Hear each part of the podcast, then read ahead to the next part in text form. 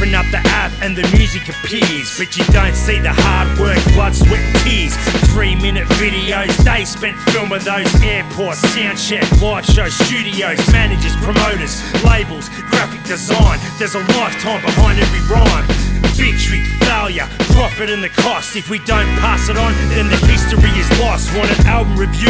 Then you're paying for ads. You want a half page story? Cost you double for that. And the radio's the same, gotta show them the money. Cause they sheltering their listeners like bad boy Bubby. Ignorance is bliss, but it isn't if you're missing the foundation. That's why we had this conversation. You wanna know the real deal? Here it is. You're tuned in to Beers, Beats, and the Biz. All right, check it out. This is Beers, Beats, and the Biz back in effect for another week, broadcasting live from the Shire Studios. My man Insidious behind the boards. Now, before we get to this week's guest, live from Melbourne via Skype, um, I'm super excited to have this week's guest. Actually, he's a uh, he's a big inspiration for what we do on this podcast, whether he knows it or not. Um, before we get there, we've got to uh, recap last week's episode. Man, um, we're actually recording this before last before this week's episode even goes out. So last week we had Kerser on the program. As of hearing this, Kerser will have fucking dropped. Um, it was a fucking mad sit down with that dude, man. Like we discussed all manner of shit with him. Um, fuck, we only recorded a couple of days ago and I already can't think what we spoke on. What's that? Oh, we spoke on the battles. Sorry, man, I'm just getting the recap from Trav from across the table. But we spoke on battles, we spoke on fame, we spoke on social media, we spoke on coming up out of Campbelltown, creating your own lane, um, becoming one of the largest entities in music in this country. We spoke on it all, and we can't thank Kerser and JUF enough for his time. Jay's got it. Jay's got his uh, record coming out real soon in August, so keep your eyes peeled for that. Actually, I think it's probably about two weeks away, something like that, as of you guys listening to this. So, you know, once again, we can't thank Kerser enough. Um, we don't know what kind of numbers it did yet because, as I just stated, we haven't even dropped that episode as of recording this one. So, you know, that's how we do. We're industrious motherfuckers up in this piece. You know, this is this is how we go about things.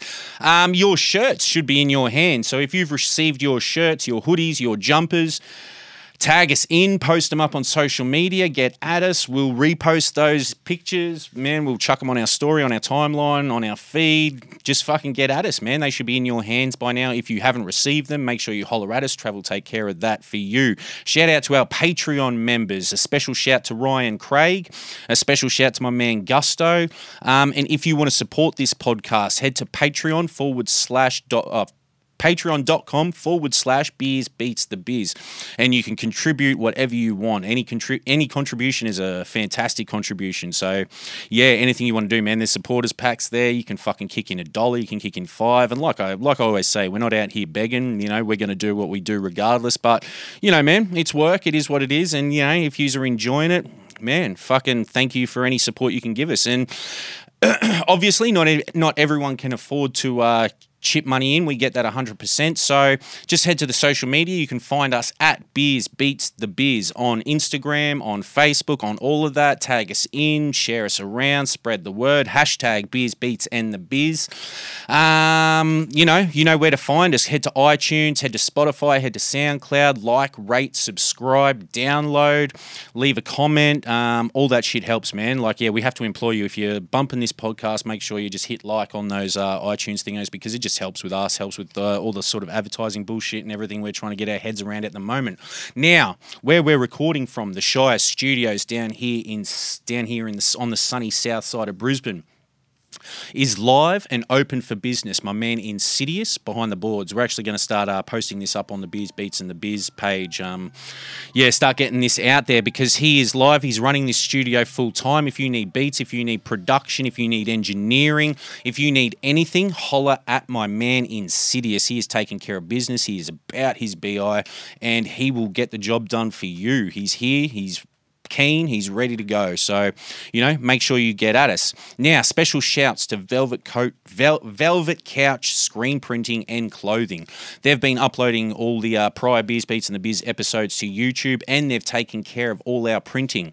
Um, if you need any printing done, man, go go over there, get over to Velvet Couch Clothing hit them up and uh, tell them that we sent you, and you can get 10% off all your merchandise printing. Now, what else we got to shout out? 20 large clothing. Shout outs to 20 Large Clothing doing their thing. And uh, big shouts to Hahny Industries, a fella named Ben who lives and breathes all things rap and hip hop fishing, is going out on a limb with his creative mind, bringing out his own label, Hahny Industries, that's going on to combine the both. Still new with the first lot of pre orders out in a week or so. Men's, ladies, tees, hoodies, get your pre order on, all on quality AS products. He's definitely not holding back. He's going in on this fishing and hip hop market. That's, uh, that's new news to all of us, but it's fucking fucking dope news, man. Anyone creating their own lane, get out there and support him. You can check him out on Facebook at Hahny Industries or on Instagram at Hahny Industries. It's spelled like the beer, Hahn plus a Y Industries. Get onto it, follow him. Be sure to be blah, excuse me. Be sure to follow, share, like his page, do all that. And once again, Beers Beats and the Biz at Beers Beats the Biz. You can find us on social media. Like, rate, download, subscribe, do all that. Thank you to anyone supporting. You can find us on Gmail. You want to get at us, you want to build. Let's do this shit. We are out here. Now, without further ado, let's get into this week's episode. I am super excited to have this guy live on the line via Skype from Melbourne. Um, uh, I met this guy many years ago when I was sort of hype manning for Lays as part of the uh, backyard tour for the launch of Lazy Grey's Banned in Queensland album. Um, he's a dude that uh, man, he's an entrepreneur, an industrious motherfucker, a creative, a pioneer, an MC, a label head. He's a published author. He's a huge in, he's a huge inspiration to what we do, like just in terms of diversifying and staying out there and just creating new lanes for himself. Um, he's someone who knows how to enterprise, and it's always hip hop. It's always creative. He rolls. He's running food trucks. He's running shops. He's a family man. I mean, honestly, this man does it all. And once again, we are super honored honoured by his time. It is an honour for me to introduce to the mic or introduce to the mic via Skype, Raph Boogie. Raph. Oh, bro, bro, thank you. nah, man, no. Uh, yeah. Dude, thank you very much for being involved, bro. Like I've been hollering at you for, you know, maybe a couple of months now. It's taken a minute to get uh to get to this point. And uh once again, bro, I can't thank you enough for being involved uh in Beers Beats oh, and the Biz, dude, and just coming on and doing your thing because you are a very busy man, running businesses, like all that shit, dude. How's um how's life treating you, bro? Oh, it's so good. Um, first of all, just really humbled to be on here. Um, you know, sharing the stories. Yeah, man. Um, what you're doing is is unreal. Um, nah, dude. I, I, love. I, have been I've been loving the stories, man. It's just, you know, um, it's been a highly reflective time as it always is. You mm. know, but um, yeah, I just it's it's been great to listen to, and thank you for uh, you know thank you for tuning in and it's unreal. Yeah nah dude nah dude like i said it's uh, we appreciate your time and fuck honestly dude we can only do this because of the path you laid man really like you're an entrepreneur dude you you know you're not a businessman you're a business man you know as jay-z once said like you know you're a dude that i look to as someone that's diversified from just being the mc and gone into numerous and various lanes and um i mean coming up this weekend obviously we're recording this in advance this will drop on fuck, this will drop Tuesday week. So we're recording this on, I don't know, just to give people the little background, we're actually recording this uh, Sunday afternoon on the 4th of August. But Raph has this coming weekend, he's flipping burgers for 24 hours, dude. Like, we want to really get behind this for you and sort of help out and, um, you know, uh, thank, do the whole you. thing. But yeah. Speak on it, brother. Oh, yeah. I mean, this, um, you know, I guess uh, always every year that goes by, I've, I've, wanted to um, donate more and more to charity, um, and you know we do our bit, but um, I just felt like it was time for me to stand up and do something that um, that that that interests me yeah. and can take that to another level. So it's all about um, you know like um, yeah, just just just just some, taking something that I really love doing and pushing that to it to its extreme as a bit of a spectacle, just a bit of fun, really. Yeah, yeah. So it was all about you know like okay, cool. Why don't you flip hamburgers for um, 24 hours? That seems like a stupid thing to do. Okay, cool. Let's uh, you know, it's just it's just that it's just it's just something like that. So um, so yeah, on the um, August the 17th, I'll be um, starting at 11 a.m. and finishing at 11 a.m. on Sunday, and every burger that comes out, I'll personally flip myself. And um, everything that um, everything that comes, um, everything that goes through the till um, is going straight to charity. So Dude, yeah, we're, we're, looking to raise yeah we're looking to gra- raise a group of money Um, and yeah, I've just been um, out there, just just every every single person that I know, I'm just just just wording them up about it, and Mm. and hopefully everyone will come through and we'll have a bit of fun. I got all my friends coming to run the till, Sick. so every hour the till person will change, um, and then and then I DJs coming through. So yeah, I mean, and you know, people just been um, hitting me up, just like, hey, what, whatever we can do, you know. So um, you know, uh, I'm very I'm very positive about the event, and I'm very I, I, I, uh, really love the people that are that are getting around. So yeah, it's gonna be it's gonna be awesome. Yeah, absolutely, dude. And and what a what an undertaking, man. Flipping burgers for 24 hours, but not just the not not just the undertaking. I mean, you're making an event out of it, like you said, DJs and all that sort of thing. I mean, this episode will be Yeah. dropping on the 11th or the 12th of August. So, like, we're dropping, we'll be doing all the promo and lead up and all that kind of thing. So, we definitely Ah, want to help out and play our role. But who's who's involved, man? Like beyond yourself? Oh yeah, I mean, um, just all all uh, all my homies that are um, just in the hood. Yeah. Um, so just just friend. It just takes you know to me it just takes a village. Yes. Any anytime someone busts out, as like as long as is is if all your friends are involved, um, just just it gets way more momentum. Yeah, 100%. Um, so yeah, but you know, like uh, as soon as I as soon as I put it up.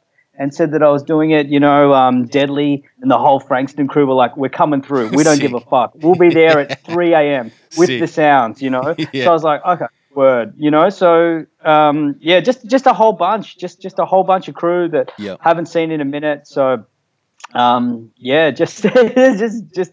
Oh, you know, guy from Wax Museums, he's going to turn up at like 4 a.m. and play. Yeah, That's rad, dude. That's unreal. yeah, yeah. So yeah, we'll we'll just see. Um, but yeah, there's no, there's and you know, like like all this stuff, there's there's no pressure on anyone. You Mm. know, just whatever whatever. If someone can just come through and buy a hamburger, just know that that money is going straight to charity. The charity um, is called YSAS. Youth Support Advocacy Service. So Sick. it's really about getting. Um, I was really fortunate. You know, I grew up in a, um, in a very uh, stable household. Yep. Um, a lot of um, a lot of kids don't get that opportunity. Um, there is there are charities out there that are helping to build those environments. That's That's awesome. that's what it's about for me. You know, Yeah, um, absolutely. and, and um, I've got a 16 year old son myself, and I just I just I can see that um, that he makes he makes good decisions when he feels safe and confident, Mm. and I'd really like it if um, if I, I really like investing in that part of our society. Yeah, 100%, Um, dude. Yeah. So yeah, Oh, it's a no, it's that's a what's- fucking that's what's going on. yeah, dude. It's a it's an absolutely beautiful thing, man. I mean, where does like the journey, like, dude? You've been running food trucks. You now own now. You do you have eight? You've got a store in Brunswick, or do you have multiple stores now? Uh, we have uh, we have five food trucks and two uh, stores in Brunswick. That's amazing. Um, uh, oh, thank you. It's really, you know, honestly, it's just the staff. Mm. You know, the, the the staff that are around have been with me. Some some going on eight nine years now. Yep. Um, and it's just incredible to see people grow and for people to be interested in the journey that that I'm on and to be able to come along with that. Um, yeah, I'm just yeah really humbled by their support. Um, yeah. Yeah.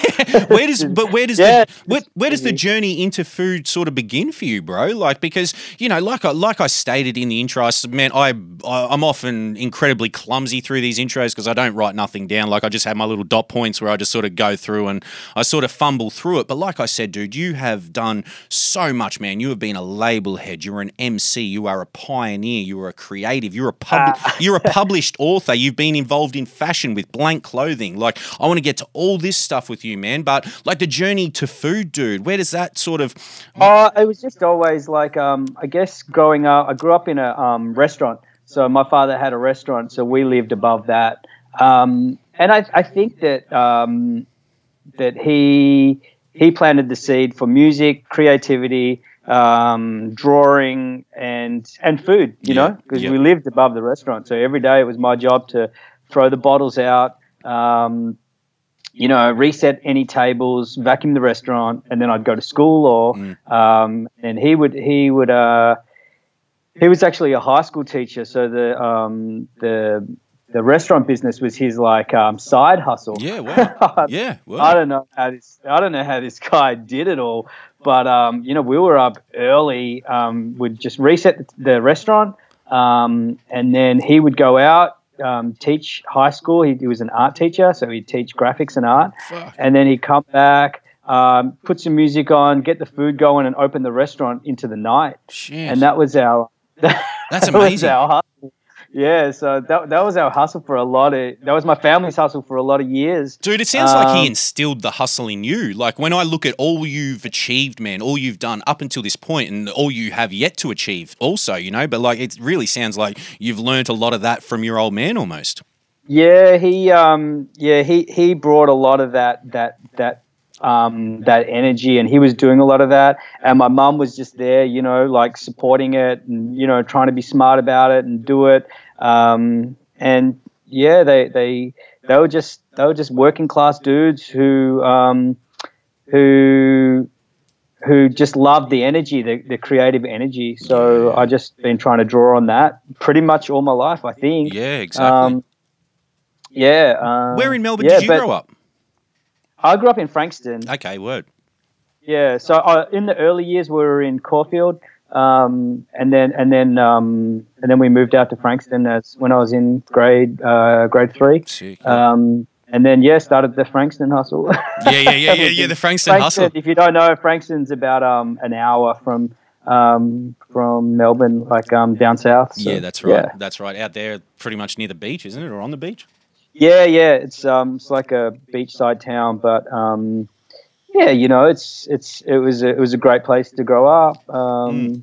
Yeah, loved it. No, absolutely, man. Well, dude, like, I mean, speaking of growing up, dude, like, where does sort of, you know, when we do these podcasts, it's kind of, I hate to sort of be generic with it, but like, always love hearing sort of where where that hip hop journey sort of begins for you, dude. And like, someone such as yourself, man, who has achieved so much and has, you know, taken those varying paths. Did you, like, where does it begin, bro? Where does it all sort of, all sort of kick off? Oh, I think, um, yeah, sure. It, it, it probably began in grade two.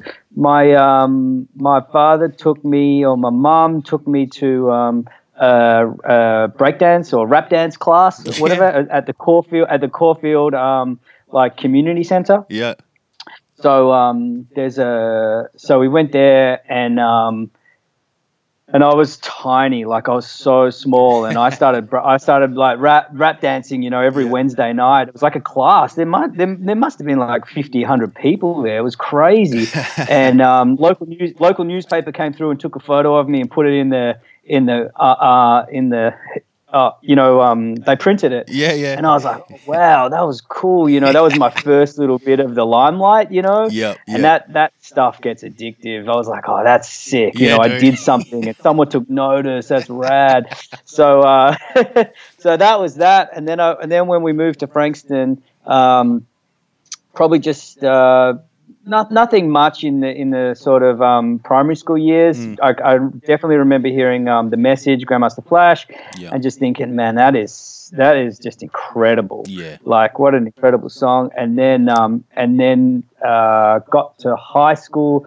Um, my parents didn't send me to the local high school. They sent me to one where I knew no one. No shit. Um, yeah, so it was like, okay, cool. I had to, you know, had to dig deep and meet people all again. Um, and um, yeah, the the one other kid at school was in that that I could relate to um, was a guy called Pace, Mm. and he. Um, he was the only other um, he was the only other ethnic guy at school. His Yeah. parents were Egyptian, Yeah. and I was half Malay. And uh, so we were just like, okay, cool. We're we're just gonna hang out. Yeah. And he just showed me hip hop.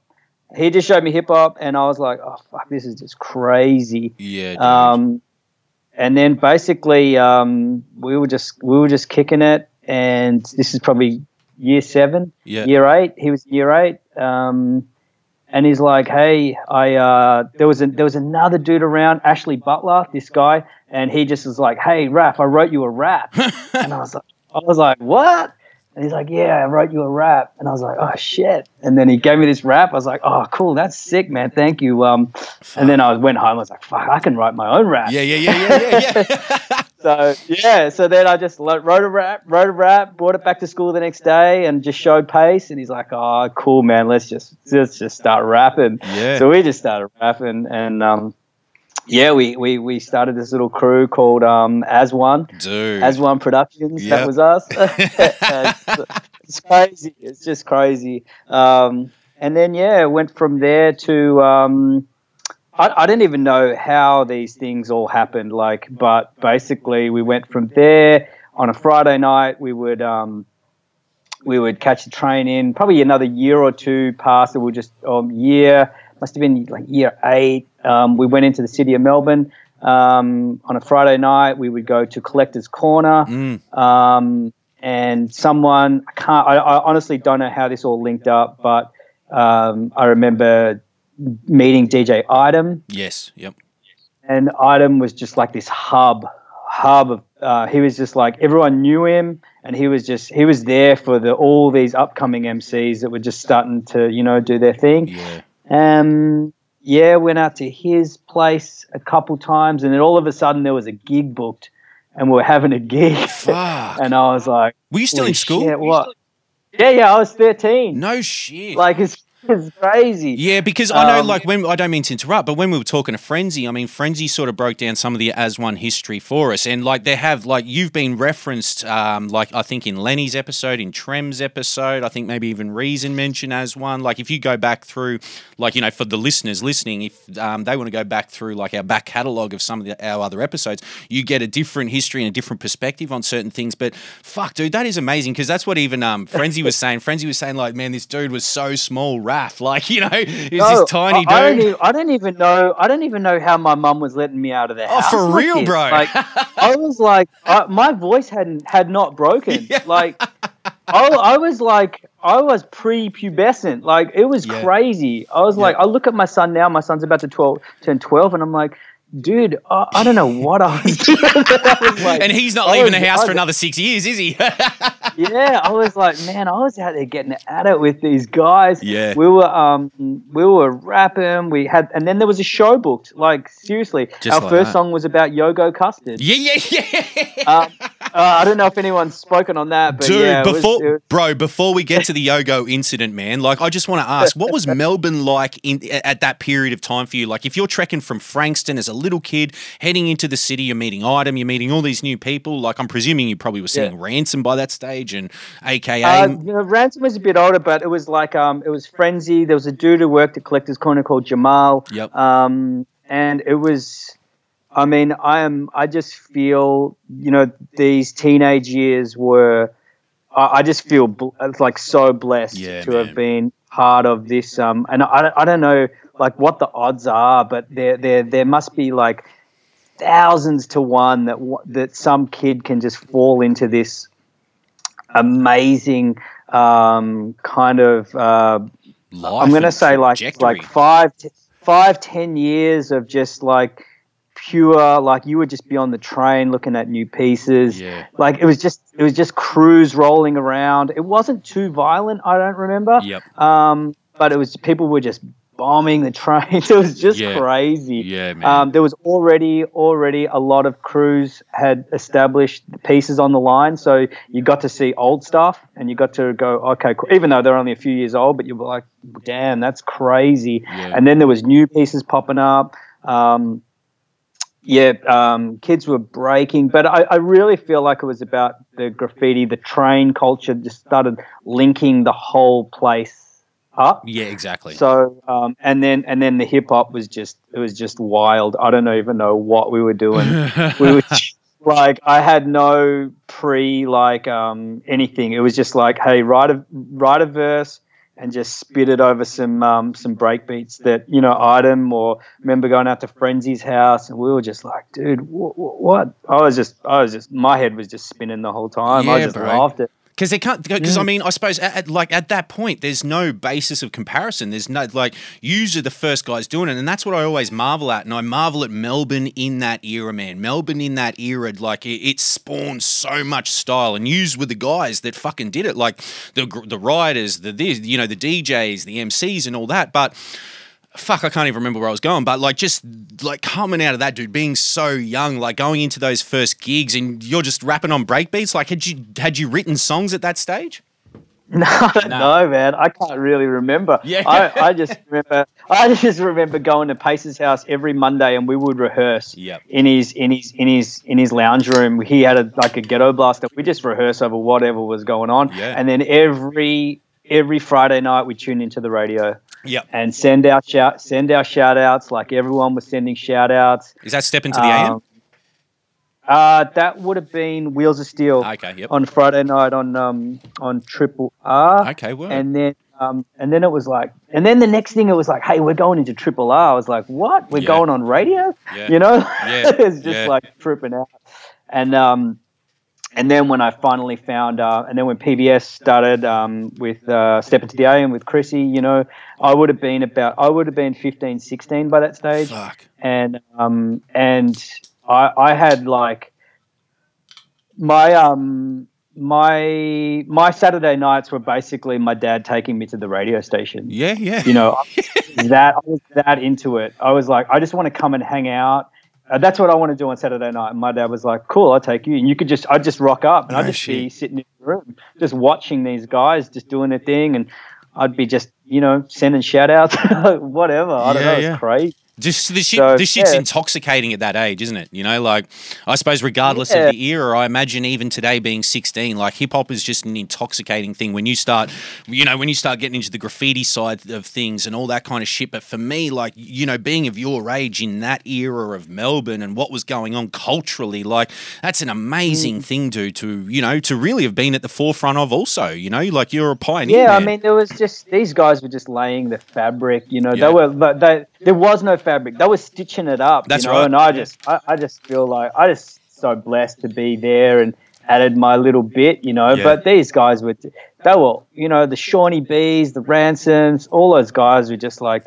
They were already having, they were already rolling. I just feel like I was just, I was just kicking in my little bits and pieces just here and there. the But it was it was yeah just getting in the mix you know but Yeah. i just feel it was you know like um it, it was just a great way to grow up um Yeah. I, I couldn't imagine um anything else like that that and, and like you said that those feelings of seeing things for the first time they were they um they were really intoxicating to me yeah, bro. and I've gone on to try to to tap those feelings again, you know, to Yeah. do things for the first time. So, Yeah, yeah. absolutely, man. And you do you you are responsible for so many firsts. It's like I said, you're fucking so entrepreneurial, and I want to get to all of that. But back to the Azwan stuff, man. Like because you know I've had friends Yeah. who talk on Azwan. Um, I'm pretty sure Trem, you know, sort of mentioned Azwan, and Lenny as well. But dude, Azwan, like how long did you last? You did that yogo. The the can you actually fuck before we get to you know the yogo throwing incident, bro? Can you speak on that? Uh, that was just well. This is our first gig. For some reason, we had a um, uh, we had a song called Yogo. Like I, I don't know what was going on, but we had a song. Um, Item was on the cut that day, and I was like, we were going to the gig at the Metro, and we were on the bill. Um, this is our first gig ever, Yeah. and I was like, man, we should like give Yogo custard to the dudes in the front. You know, really get them like I don't know what I was Yeah. thinking, but I was like, you know, like let's let's give these guys a real experience, you know, like have yogo. Anyway, I was like, cool. Bought uh, we bought up a bunch of these custard things, and then and then I can't remember what it was, but I, I no, I can remember. We had there was like a couple of um there was a couple of backup dancers that were dancing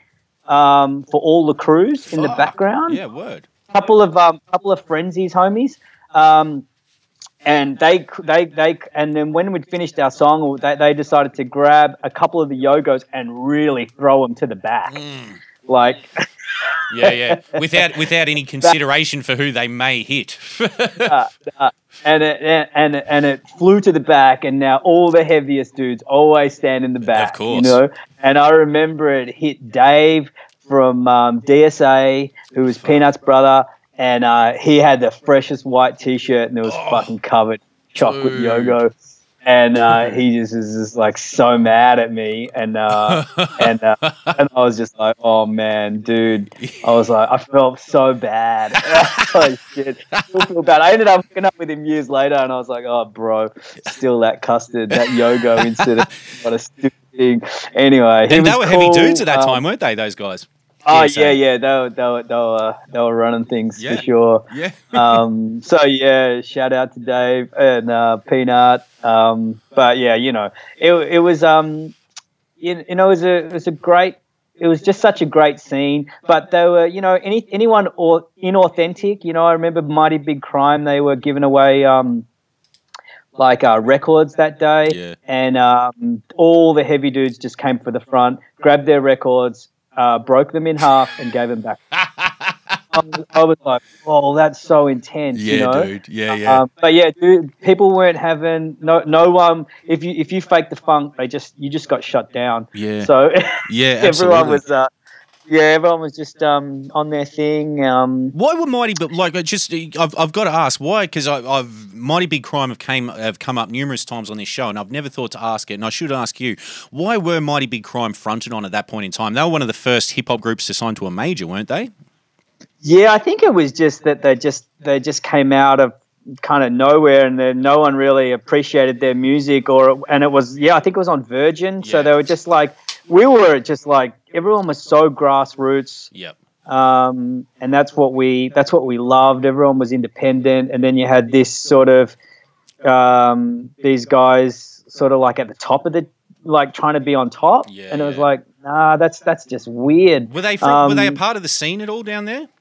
Nah, they just weren't part of any. Yeah, they weren't. They weren't part of the scene. Mm. So they just. It was just a little like, um, you know, whenever anyone's tried to be, sort of, um, whenever a major's tried to like inject something into a grassroots scene, it's just never worked. And I think this is the first version of that. Yeah, hundred percent. Um, yeah. So yeah, that was um, that was that was just a groundbreaking kind of gig. Um, uh, yeah, it was just an amazing moment in time. Who else was on the um, bill? Who else was on the bill for that gig? Um, definitely. Um, oh man, I saw the flyer the other month. yeah, dude, I know um, Frenzy posted it.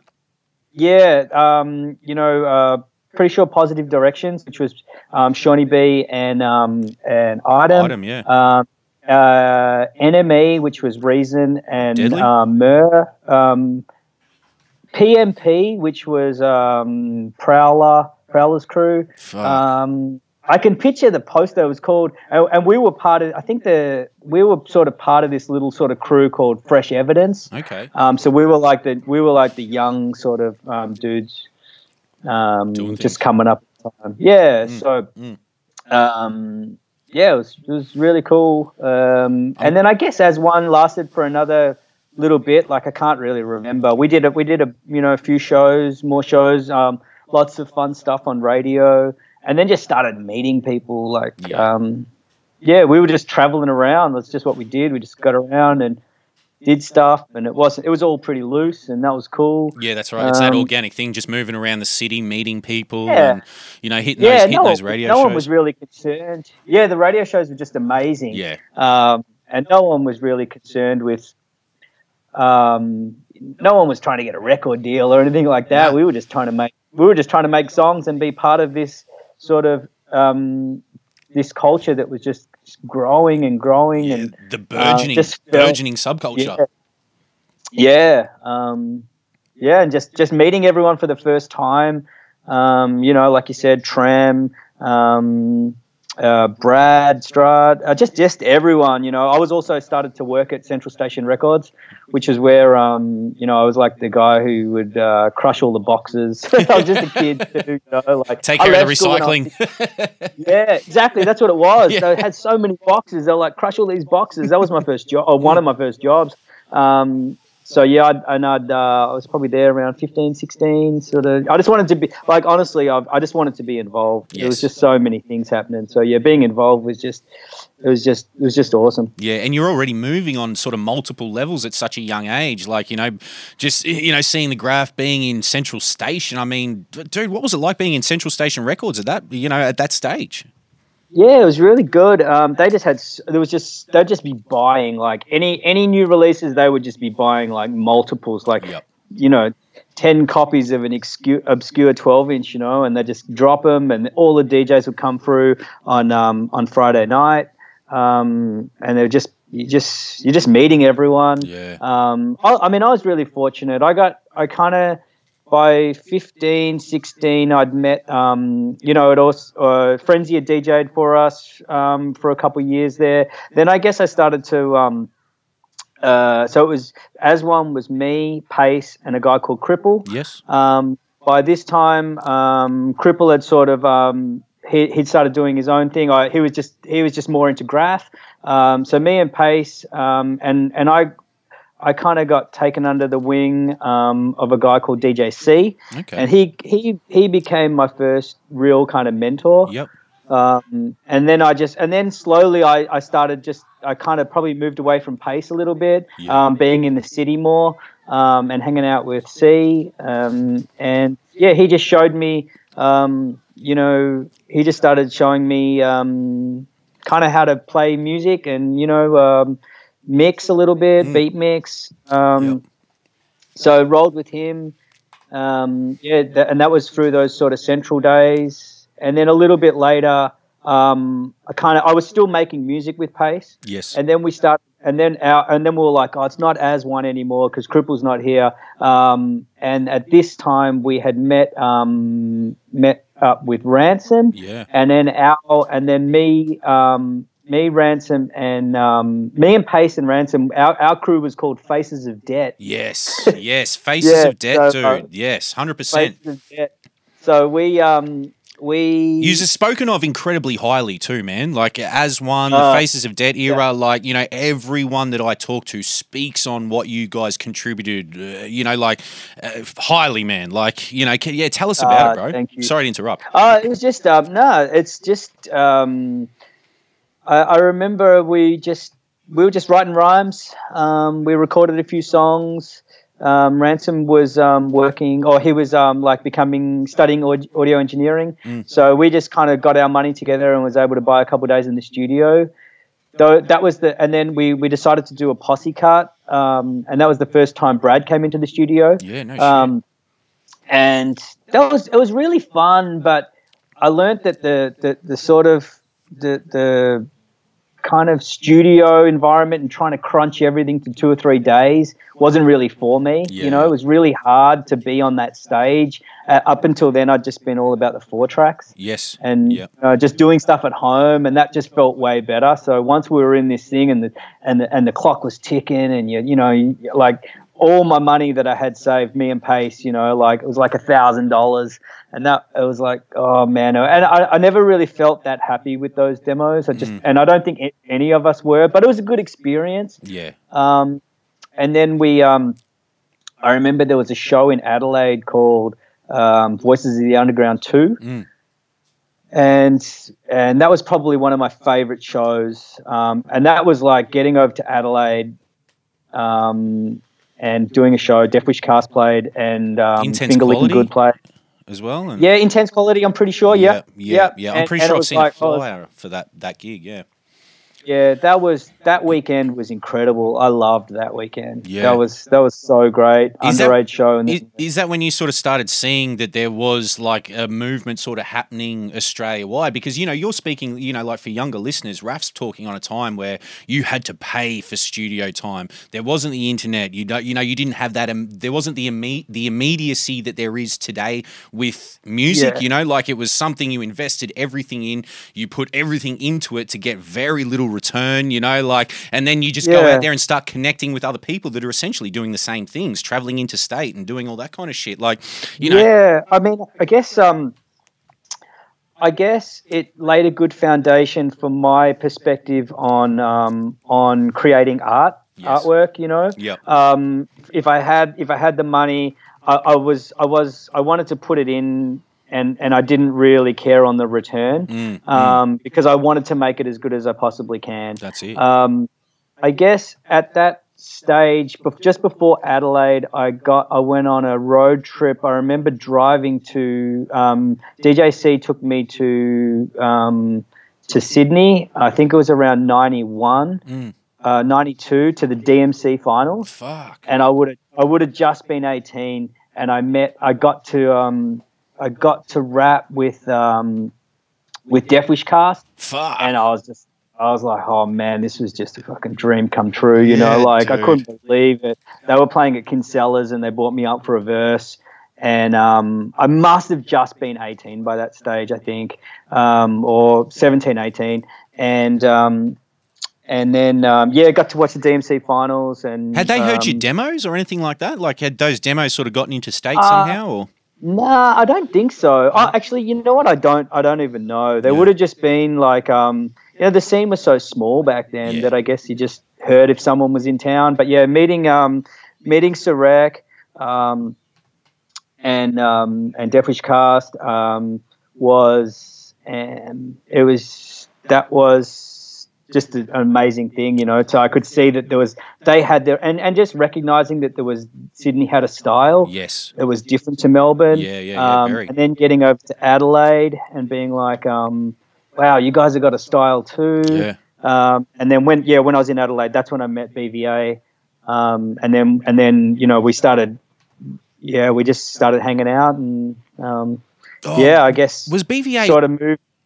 Sorry? Was BVA on? Was he on the lineup for that Adelaide gig for Yeah, Voices of the he, Underground? Um, he actually he actually could he came to the um, I think he was like maybe he was only twelve or thirteen as well. yeah, so- I've heard that. Yeah, um, exactly. Yeah. yeah, he he was on the lineup. He was on the lineup, um, and yeah, he he played at the um the underage show. Wow.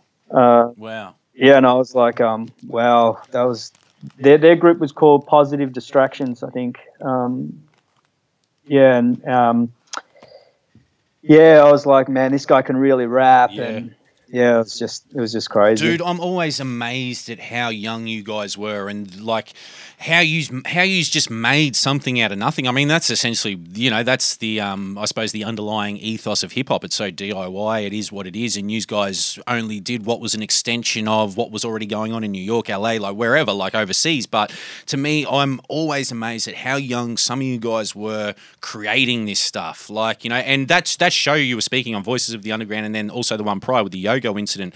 I'm gonna dig up. I'm no, dude. I'm gonna dig up the flyers um, of those shows because I know Frenzy posted that one, and I'm pretty sure MC Tash Yeah. posted the Voices of the Underground one recently. So hopefully, I can dig Yeah. those flyers up and post them on our um, social media when this episode is live because they're amazing pieces of history, man. And the the the role you guys played in what this all became, like what hip hop is in this country today. You know, like all those names you talked about, like PMP and uh, NME and all those, like man, all the dudes that came out of those crews. You know, intense quality, everything, dude. Azwan, Acapulco Gold, like Faces of Debt. You know, Yeah. like, it's amazing to me, man. I just marvel at it, bro. Like I love it, and like you. Well, I mean, I was, I, I'm just, I, I, I just was really fortunate that there was guys that were, you know, that um, they were already rocking, you know, Yeah. like. I, I just, I'm just so, so thankful that I, I'm thankful for Grandmaster Flash. Yeah, yeah, you know? yeah, yeah, hundred And then, and then, and then after that, you know, like, um, like London Posse and Rodney P, they were like, okay, cool. These guys are now rapping in their own accent. Yeah. And then I'm, I'm like so thankful to AKA Brothers yes, for doing their thing. And then I was like, fuck, that was that, they they really laid it down. Um, and you know, uh, by the time I had um, Faces of Debt had started finished, I I started to go a bit more on the solo tip. Yep. And that's when Ransom sort of took me in, and he was my second mentor. yeah. Um, and he, he looked after me for um, for yeah for for for many years. You know, taught me stuff, and we hung out, and um, yeah, yeah, absolutely, and, was and became crazy. And became like the producer and well not just produce well he produced um i suppose um things for uh or you know did mixing and engineering for mnemonic ascent later on but became the dj for mnemonic ascent you know your crew with bva Yeah. and and ransom Yeah, but it was. Um, yeah, me and Bev got me and BVA just we just hit it off, um, and I was like, okay, cool. Well, let's you know he was Bev was making beats, um, so I'd just go over to Adelaide. By this stage, I'd already um, hooked up with uh, uh, with an old friend from the Frankston line, um, Danny, um, and we'd started Blank. oh um, dude listen so- absolutely yeah yeah yeah so we had um, so me and him were painting a lot, um, and then we started making clothes, and then that just that was just going. That kind of went a bit bananas. It did, um, bro. I didn't, I didn't realize how it was going to go, but that was just like that just went crazy. So what I would do every every probably once a month for a little while there, I would pack my bag up on a Friday night with all the new hoodies. I'd catch the um, bus over to Adelaide. I'd sell all the hoodies and tees, and then me and BVA would get to um, sort of make music for one or two days. Fuck yeah. And then um, then I'd catch the Firefly back to Melbourne um, and get back in uh, Monday morning, and then me and Danny would be back at work. You know, yeah. you know, mid morning Monday, printing T-shirts. We printed everything ourselves for the first sort of few years. That's right. You had your own Um, carousel and everything, yeah. didn't you? Yeah, we had a carousel, um, and yeah, we were just. That, th- this has just been our whole sort of etho. Is just kind of. It wasn't even like work it out yourself um, for anything, but like you just had to work it out yourself. That's right. Like you couldn't. You didn't have capital. You just had to work it out Yeah, yourself. you had So- no, you had no other uh, real options. yeah, that's right. So I guess we started mnemonic um, from just hanging out and just making making music together, and it was just it was just it was really really nice thing to do. Um, his house was an amazing.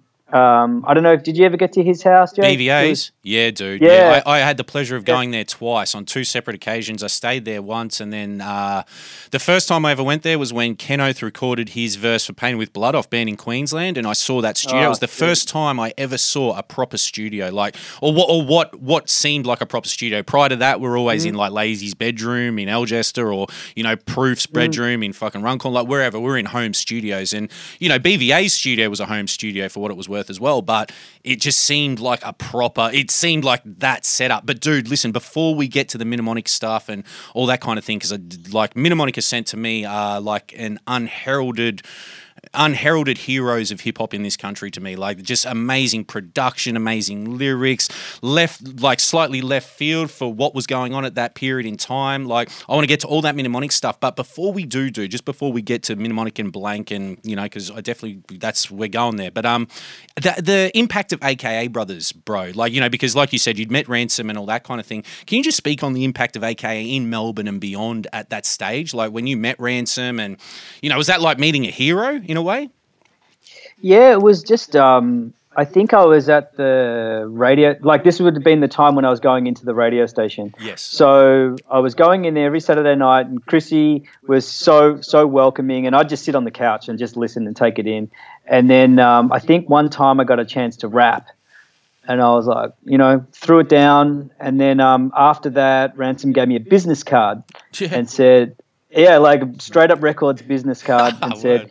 Um, hey dude, give me a call when I get back from New York. So they were going out to New York for the new music seminar. yeah. Um, him, Pack, and Choice Cuts. Um, I think uh, Peril and Paris went out there as well. It was like a bit of a little. It was like a Melbourne trip. Yep. Um, so they went out there and did their show, and then when he got back, like I remember calling up the radio station. I was like, "Hey man, you told me to call up," and he, he was just like, "Oh yeah, what do you want?" Yeah, yeah, and, I, and I was like. Oh man, uh, yeah, you told me to call. Yeah, yeah. I was like, like I was literally like, you know, 16 at my mum's house, Yeah, just dude. going, oh, what, what am I calling for again? You know, like, What, like, what agenda do I have uh, other than to you talk know, to like, this dude? you know, they were like, he was like six years older than me. He would have been like, okay, what do you want? You Yeah. know, sort of thing. But whatever. These are all these awkward times and awkward moments. They're, they're what make you who you are, That's you know, right, and, you know, having enough balls to even call a radio station. yeah, Um, that so, shit's yeah, character was- building. yeah, it's just all character building. But yeah, they um they were already you know they had the when the second um uh twelve inch dropped, um they were just they were doing it. You know they were they were really doing it, and then they were sort of finished. Yeah. Um, and yeah, it was yeah it was just a just a moment in time. And but they they went all out. You know, like they were buying the records, they were making the beats, they were writing the rhymes, they were doing some shows. Um, they were up and down the and lines. Rise yeah, Rise and Taki as well. Ah, of um, course. Loved their loved their twelves. Hung out. Um, yeah, it was sort of like hanging out with your um, uh, idols Yeah. for sure. And it was, it was it was strange and it was empowering and it was creative. It was just everything. Yeah, Um, absolutely. Absolutely. yeah, it was really cool. Well, dude, getting Yeah. into getting into blank clothing. Yeah, no, thanks for that, dude. Just because I got to ask because you know you've worked closely with Ransom ever since, in a way, you know, like for many many years, and you know just Yeah. that that sort of that initial the initial impact of AKA. I mean, you know, they laid the foundation for everyone that followed in a way. You know, it was them, Def Wish, and like you said, Fing, the uh, Rise and Tarkey, Finger Licking Goods. You know, all around the country, people Yeah. were doing it. You know, but dude, getting into blank clothing and starting that with um, it was Danny Young, wasn't it?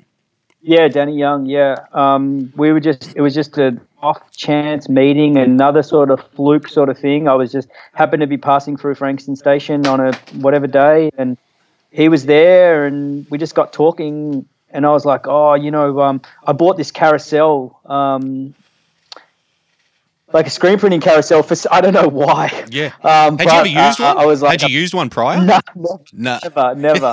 um, and I was like, I've got to get this carousel so I can make some T-shirts because that's something I could sell. Yeah, You yeah. know, that's how my, that's how I thought. Yeah. And um, and then they and then I was chatting to him. And he's like, okay, cool. Well, I've done these designs, you know. And I was like, okay, cool. Well, let's basically let's link up. And we just got together and started printing T-shirts. And we started with um, thirty T-shirts and thirty hoodies. His um, dad lent us like five hundred dollars or whatever it was to buy that Yeah. and then um, and then we yeah we printed them and just sold them hand to hand styles. Um, it's amazing you had such an enterprising mind at such a young age. I mean, oh, it's not surprising when you come from, you know, like, you know, when you've already broken down how your old man was sort of working the two jobs, coming home, hustling the kitchen, and doing all that sort of thing. But even at that age, you knew that you just you just needed that product. Just it was a product that you could sell and you well, could I, make and money I, I mean, I you know I'd seen I'd seen people putting on gigs themselves as Yep. well. Yep. So it was like you know if you wanted to do something, you, you I just felt like you had to get out there and do it. That's right. Um, so I was like, hey, we can print that T-shirt. Like, you know, I've I've been very um I've been very fortunate, um, but I've also been um probably a bit arrogant, a bit ignorant, um, whatever. And we were just printing T-shirts. Probably the first couple didn't work out, but you work it out because you you you want to you want to put something out that's quality. yeah, hundred percent. um, And blank and, and- blank. and- sorry. And you and you care about what people are getting. You That's know, it. like I care about every hamburger that goes out. I care. I cared about every single T-shirt, whether the print was going to wash off, whether the neck was going to bust out. Mm. Um, we really cared about what what we were putting out in the world. Dude, blank Um, clothing. yeah. Like I, I was, a, I, like I was a huge supporter of blank clothing during those years. I'd cop anything blank, and then sort of Burn Crew came off the back of that. And um, I've actually Yeah. got my, my, I've got my wife in my in the studio at the moment, and she sort of she met me back in those days. Like we've been together for 15, 16 years, and I was wearing blank clothing everywhere, man. Like Oh, anything man, blank. Like and dude, the the quality of th those garments, man. Like fuck the prints, dude. If I still had any of those tees, the tees have probably the tees have probably eroded, and the print still exists. You know, like th- that's how they were, man. Like they were such well made, like great quality garments. I remember copping them from like Butterbeats and Rocking Horse in Brisbane. I mean, you had them around Australia. Yeah, we were. That I mean, that was the great link. You know, Yeah. like there was people doing stuff around the country. So when we decided to make the clothes, you know, it was like, oh, cool. Well, you know, I met Hams once. Give Yeah. him a shout out. He was getting them in. You know, um, Butterbeats is getting them in. Um, yeah, it was just like we had it. We had it all around the country, and it was just it was just an amazing thing. And then we'd just meet so many new people. Um, we had our skate team rocking. That's and- right. Yeah. it was just like uh, yeah, it was just crazy. Obese, you know, Ollie Bobbitt. Um, before it was obese, it was Yes. obese. Yep. Um, and I and he couldn't he couldn't really afford to buy the stock, so we would just go down there with you know a, a, a hundred hoodies, put them in there. Next week they'd be sold, and we'd be coming back. So it was sort of like a little consignment sort of deal. Yeah, dude. Um, and then he, he started his store actually started off in the back of a um, another store. Um, Similar to how, M2O. yeah, similar how, Yeah. um, that's how Butterbeat started too up here. I remember it was in the back of another Yeah. store, you know, similar type thing, and that's where I was. Yeah, I remember getting some of my earliest blank tees from there. Who designed the logo? uh, was uh, Danny designed everything um, except for all obviously all the guest prints. Yes, Um, but yeah, he he designed or he did all the tags, all the stuff. We just taught ourselves how to use computers. Um, bloody yeah, just we were just making stuff, and then the and then I guess and there was no other, there was no real competition or anything. no, no. Um, there was yeah, it was just it was just crazy. Um, They were crazy years because just- you uh, yous were outselling Globe or DC at that time, weren't you? Oh yeah, I mean they they they, they those brands hadn't even really had didn't even have much apparel, you know. Yeah, yeah, yeah. And we just had this we just had a movement, like a real proper movement of people that were excited to belong or to be part of something, and um, yeah, it was just it was just incredible. It was an incredible thing to be part of. It did feel Uh, like you were a part of something when you were wearing that clothing because, like, even just you know, I remember you had the print with the train line on it and shit like that. You know, like Yeah. the, you know, there was various prints. I had a bunch of them, man. I had the like the, the logo hoodies. I had the Vandals tee with the marker. I remember having the one Ah, with the train thanks. and the then the lines, the the Melbourne lines, Oh sort wow! of superimposed wow. in you the went background. deep on it, Jake. That's sick, Dude, I had bro, I had them all, man. Oh, not all of Uh, them, but I bought shitloads of them, like fucking heaps. thank you, thank you. I mean, we we were just we were just excited. Like we were genuinely just excited to be making new stuff, to be to be getting it out, and it it had a um it had culture, Mm. um and it was yeah it came from it came from a good place. We Yeah. we were genuinely interested in what we were doing, um and yeah I think that I think the culture came through. Um, but yeah, this is all pre-internet. Yeah, Um, 100%. just know, you went you went to your store and you the guy in the store told you what was up. yeah, yeah. It's like here you go. Yeah, this, yeah. Is, this is what this is. And if there was any story to catch, it was just about me and Danny, and we were still out there, um, uh, painting the Frankston line. You know, yeah, that's yeah, what yeah. we're doing. Absolutely. Well, you, I mean, you you um, with Blank, you um, collaborated with a bunch of artists. You co- collaborated with Puzzle early, Pubes, Dorps. Like, what what were some of your favorite Blank um, collabs? Um, I really like the one that we did with Demote. Um, um, and I love the one with Scram. Yeah, yeah, Um, yeah. the one with Def Wish, uh, the one with Sereck. There, I like the three Sydney ones was just amazing, you know, Yeah. because um, I just love the style. Um, uh, Puzzle's first one was the first sort of uh, had the Hitachi sort of coming out. Yeah, um, that's right. I loved that. Yeah. that was that, and that was that just blew up. That was so that was so fun. Um, I remember oh, the Pubes they one quite. I remember the Pubes one quite vividly too. Like that was a that, Oh, that was a big it one. was crazy, and that was a whole new sort of style that I hadn't really knew that much about. But he was like, he was already really resolved in that, and I was just, you know, just more. Oh man, they just they. I just loved them. You know, I loved them all. Yeah, dude. Um, yeah. and I, and, I, and people were genuinely stoked to be making them. Um, and, and and we were just we were just hyped to be part of it and to be, you know, Well, getting it getting on with it. Yeah. and not so much a part of it you were creating it in a way because i mean you st- you got the you um, did the skate videos you know you put together that skate team that you were sponsoring and all that kind of shit like yeah. you know and then you just wound up being bootlegged didn't you Oh yeah, that was that was probably what what sort of killed us. You know, the Yeah. one when we got bootlegged. Um, we we get bootlegged. Um, far out. I sort of promised I would never tell this story, but I'll tell you real quick. please No one- do- no one's- make an no one- exception no for one- beers beats and the beers brother So, look, honestly, we get bootlegged.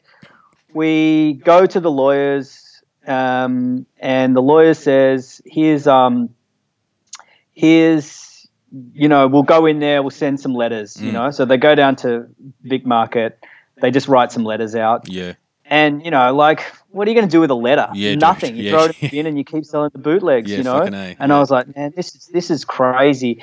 Um, and and we were just lose, we we're really losing money. I felt. Oh. Um, and then um, and then one of our one of our denim manufacturers, I was like, dude, you got any ins at this um, at this uh, Vic Market? You Mm. know, we're getting bootlegged like so heavily. Mm.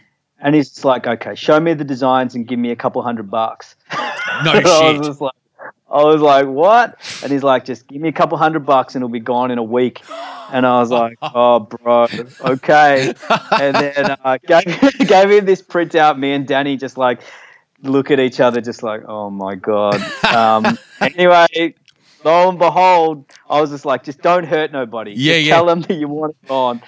And Sounds like um, life at the uh, Victorian fruit markets back in the 60s and 50s, 60s, Yeah, and shit like that. Pay yeah, someone off to get in there. Like, I and, but you know what? They just, you know, like you. Pro- I probably just needed. He was just. He just knew the the crew, you know. Yeah, so yeah. he just needed to speak the language that these guys would listen to. yes. And then within a week, it was gone. You know. No shit. Um, I'm not proud of going outside of the the law, but sometimes it's just like this is just this is just killing us, you know. Yeah, like dude. and and the, the the the patent lawyers and all that stuff was just layers of shit that was getting us nowhere, you know. Oh, so I believe it, um, bro. I believe it. Like, and the amount of money you would have been spending just getting those letters typed up and handed out, like, I- you know, Yeah, I called the I called the lawyer. I was like, "Are you kidding? Like, what does this mean?" They're like, "Oh, well, you know, every time we pick up the phone, it's Yeah. it's a hundred dollars Yeah. for five minutes." And I'm like, "Oh man, yeah, I had never witnessed anything like that." So Yeah. another lesson, you know, yeah, another lesson um, along the way.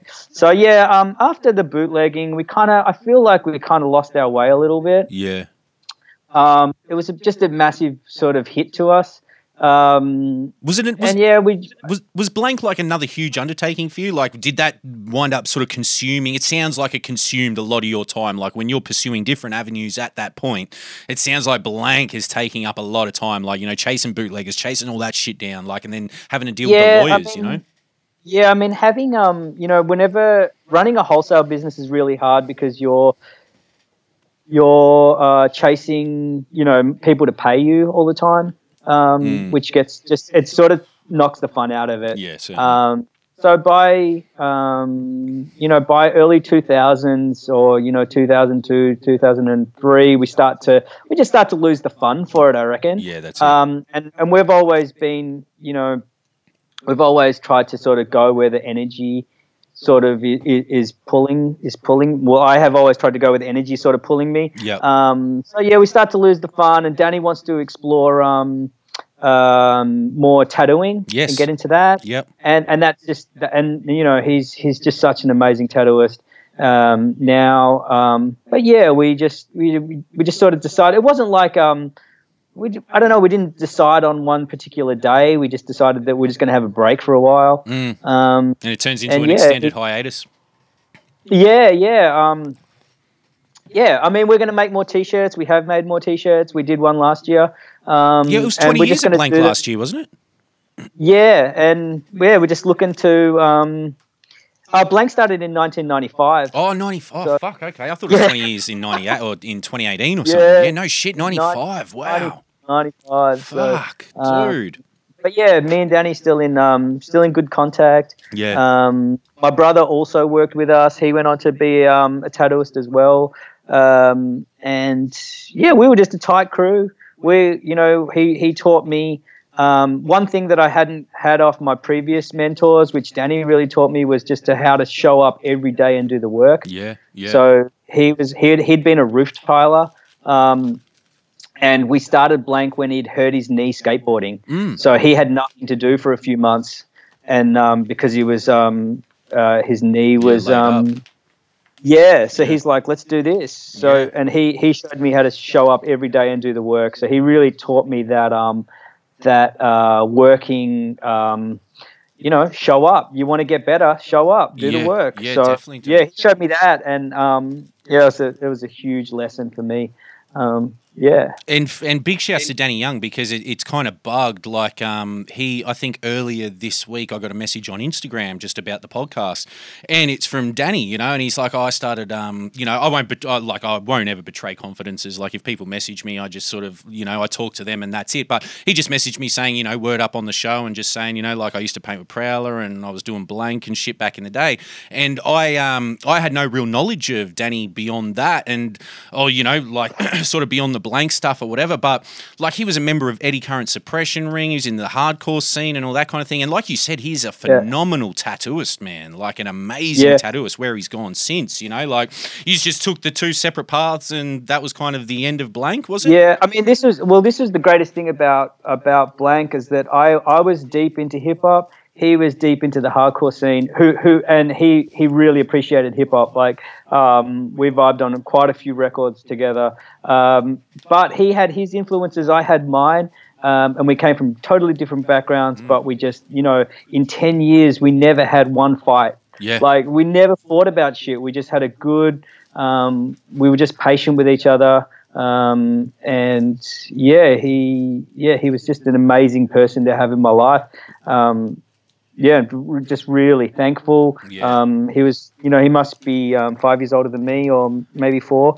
Um, and yeah, he just went about his business and it is, you know, Just kept staying out there, moved moved in those Yeah, creative just- circles and kept it moving, kind of thing.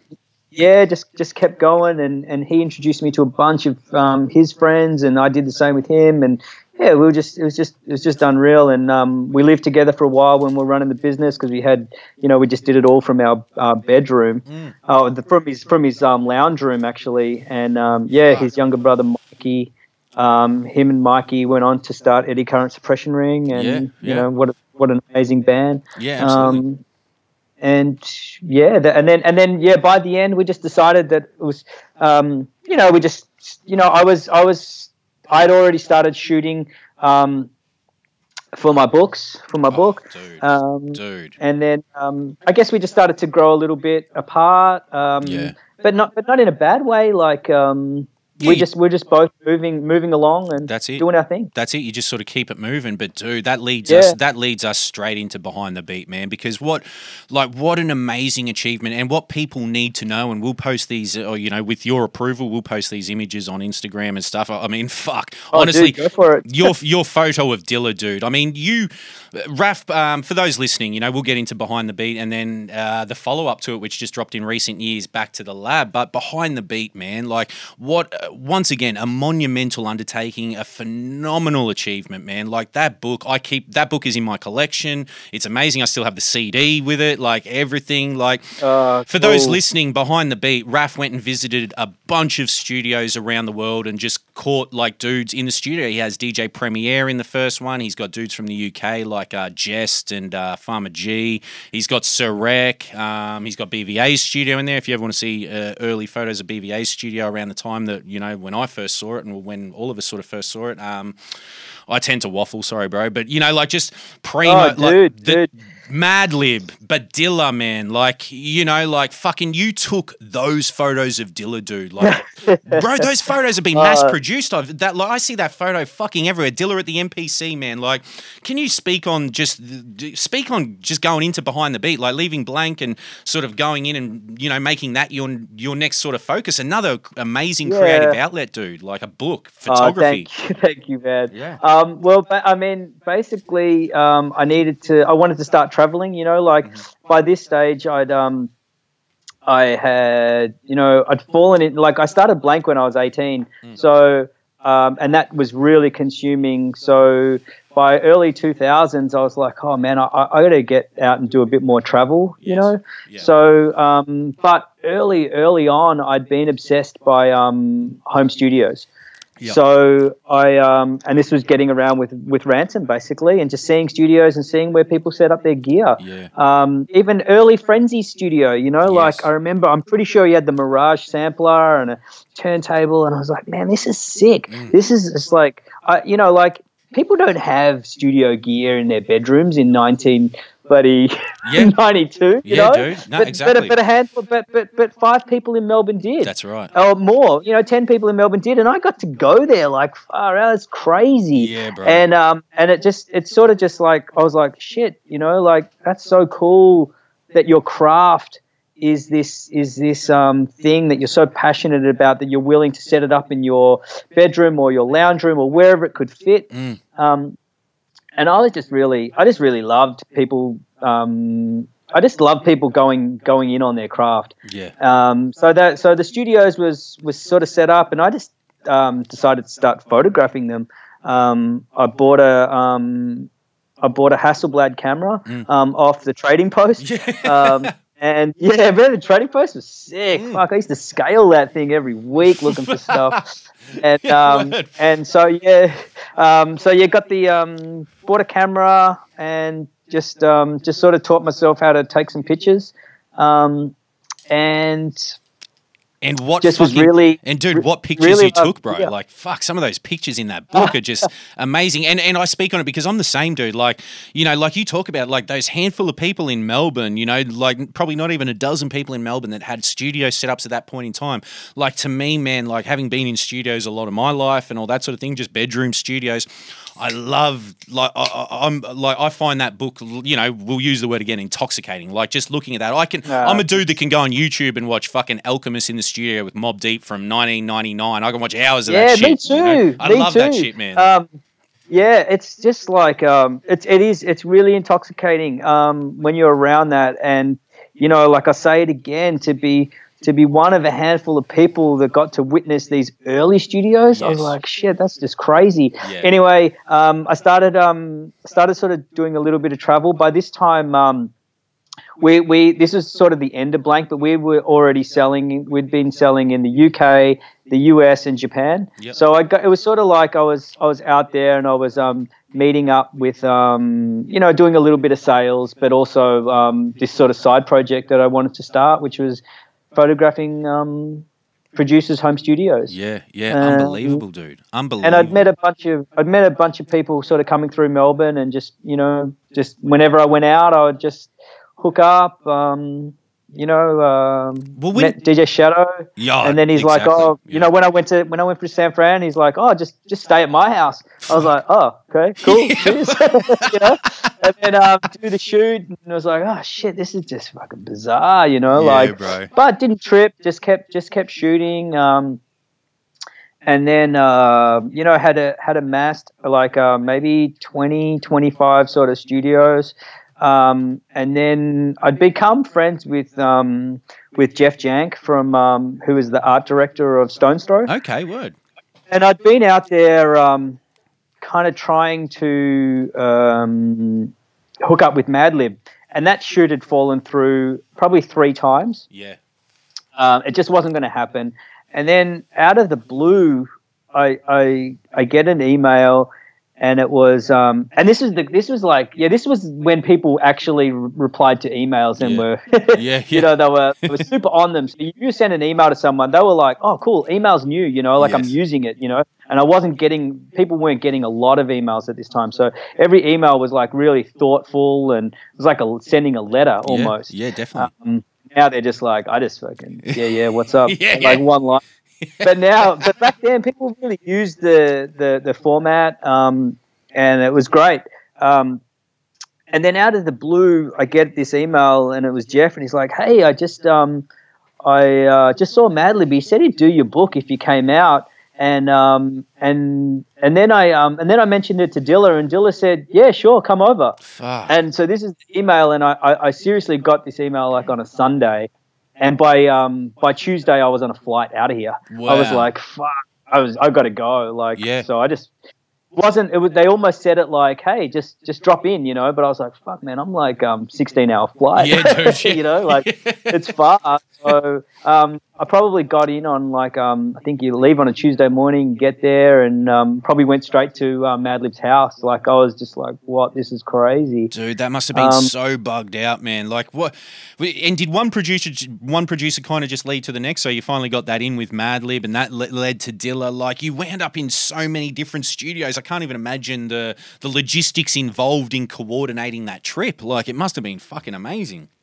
Yeah, they were just like um, I think that was the last. They, they were the last two sort of shoots. Yeah. Um, and yeah, and getting to Dilla's house, um, and meeting him and shooting those um those pictures, um, just just an incredibly humbling experience, really, to to see the master in you know, and he was just making beats the whole time. Is that what he did? Just sit Um, down and just tap, and you just yeah, I, I feel like I feel like um, I pers- I really feel like he he knew his time was limited. yeah. Um, and he was just like, I'm just going to squeeze every single bit of creativity out of me Mm. and put down as many beats as I possibly can.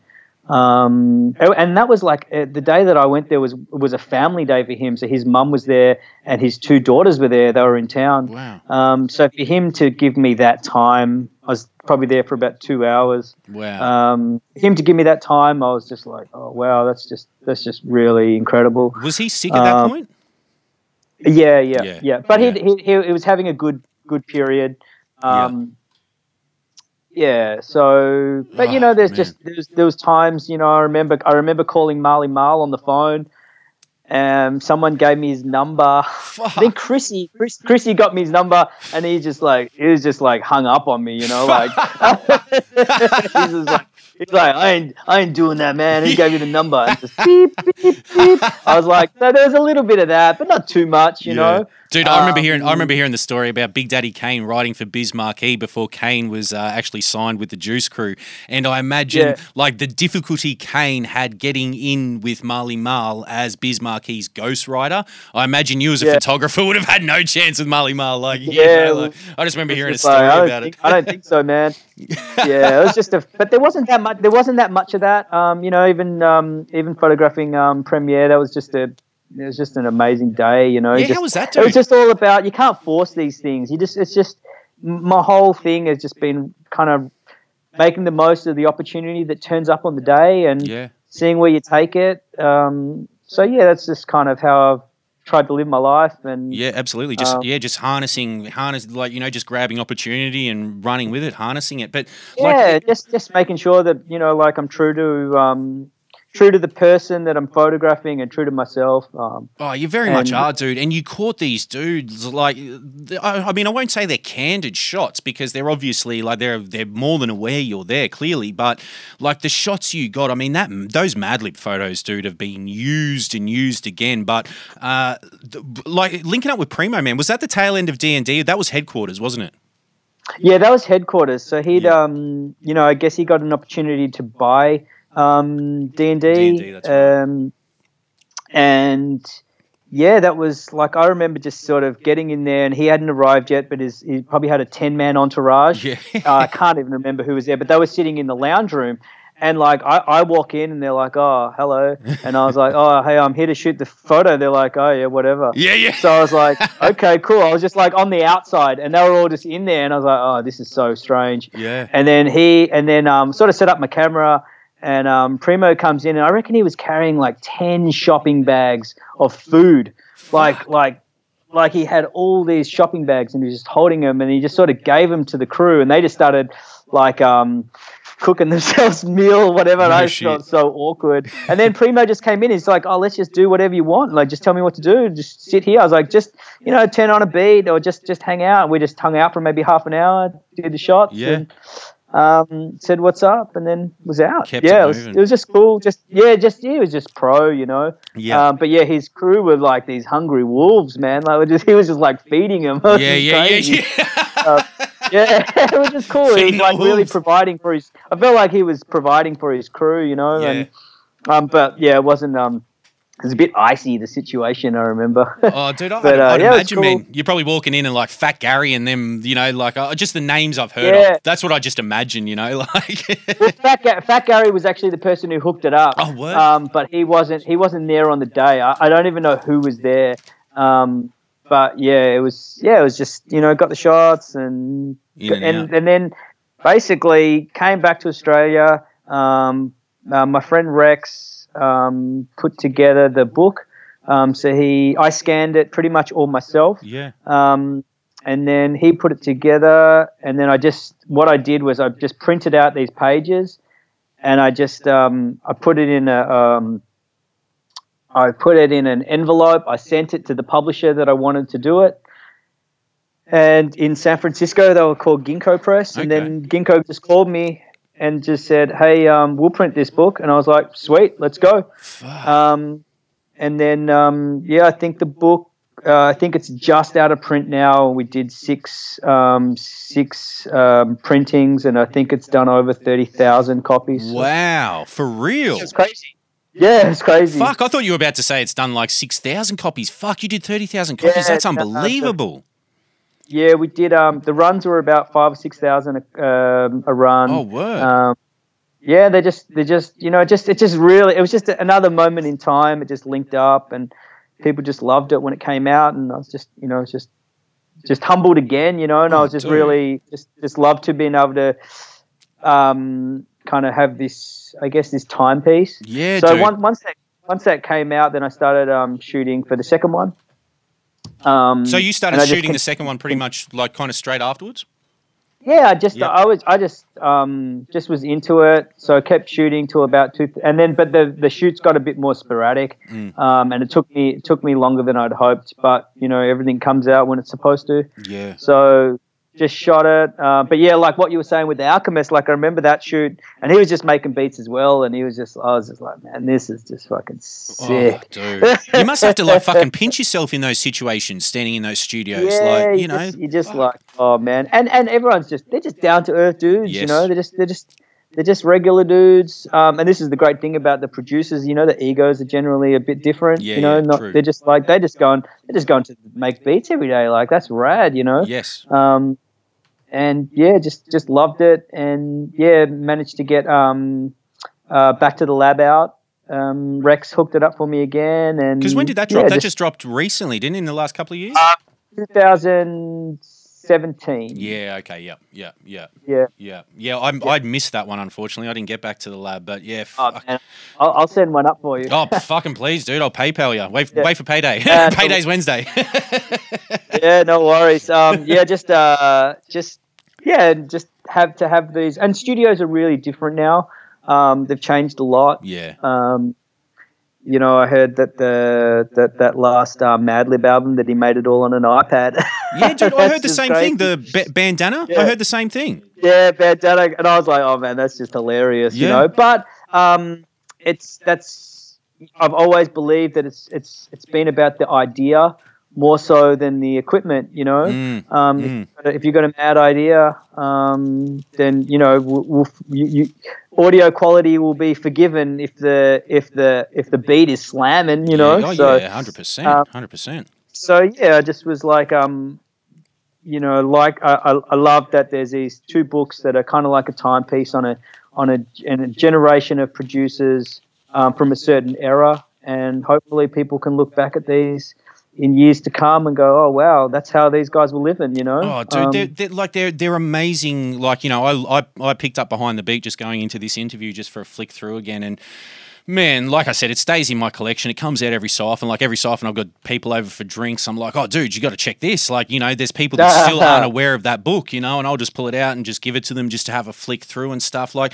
but there's, so, dude, it's a phenomenal contribution to have made to culture as a whole, not just eh, hip hop culture in Australia. Like, that's hip hop culture globally, you know, encapsulated in these fucking, in the photographs in these books, dude. Like, do you, like, is. Uh, thanks, man. Oh, bro, no, 100%. Bro, I cannot overstate it, and people should really, you know, sort of hunt them down. At least have a look at the flicks, you know, like that. Those Dilla photos, do. Do you? I mean, do you, is there any residuals in? Because I see that Dilla photo everywhere, man. Like that photo you took of him at the MP is, you know, I've seen it multiple times. Like, yeah. Um, so Stones Throw do a poster.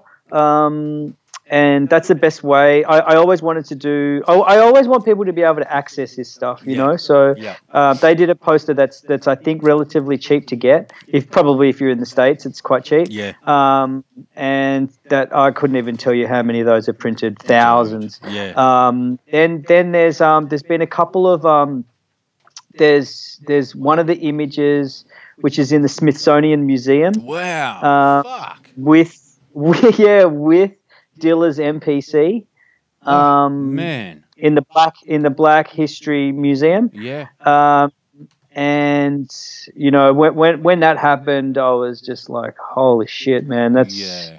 that was uh, I you know if I, if I never do anything more, man, I'll be happy. You know, like um, that was amazing. You know, so yeah, him at the MPC, um, and then there's a few. There's been a few Netflix series um, that's starting to pop up. Um, uh, there's a Beatmaker one coming. Um, they license an image for the wall Oh. um, of the kid's bedroom. You know, so Fuck me, yeah, so there's a few things like that that are, every now and again I'll just get a random request from someone that want to do something with an image. Um, um, you know, there's a few there's a, there's a few books coming out um, from university presses yeah. that just want to reference the image. Um, Yeah. So yeah, just you know, um, we always just do deals where the um, the estate gets to get um, percentage of the um, of the earnings. Certainly. So yeah, it's cool. It's cool. There's um there's a guy called Egon. Um, Yeah. who's Madlib's manager? Yep. Um, he was he was instrumental in teeing up that shoot. So everything that everything that we do, I just run by the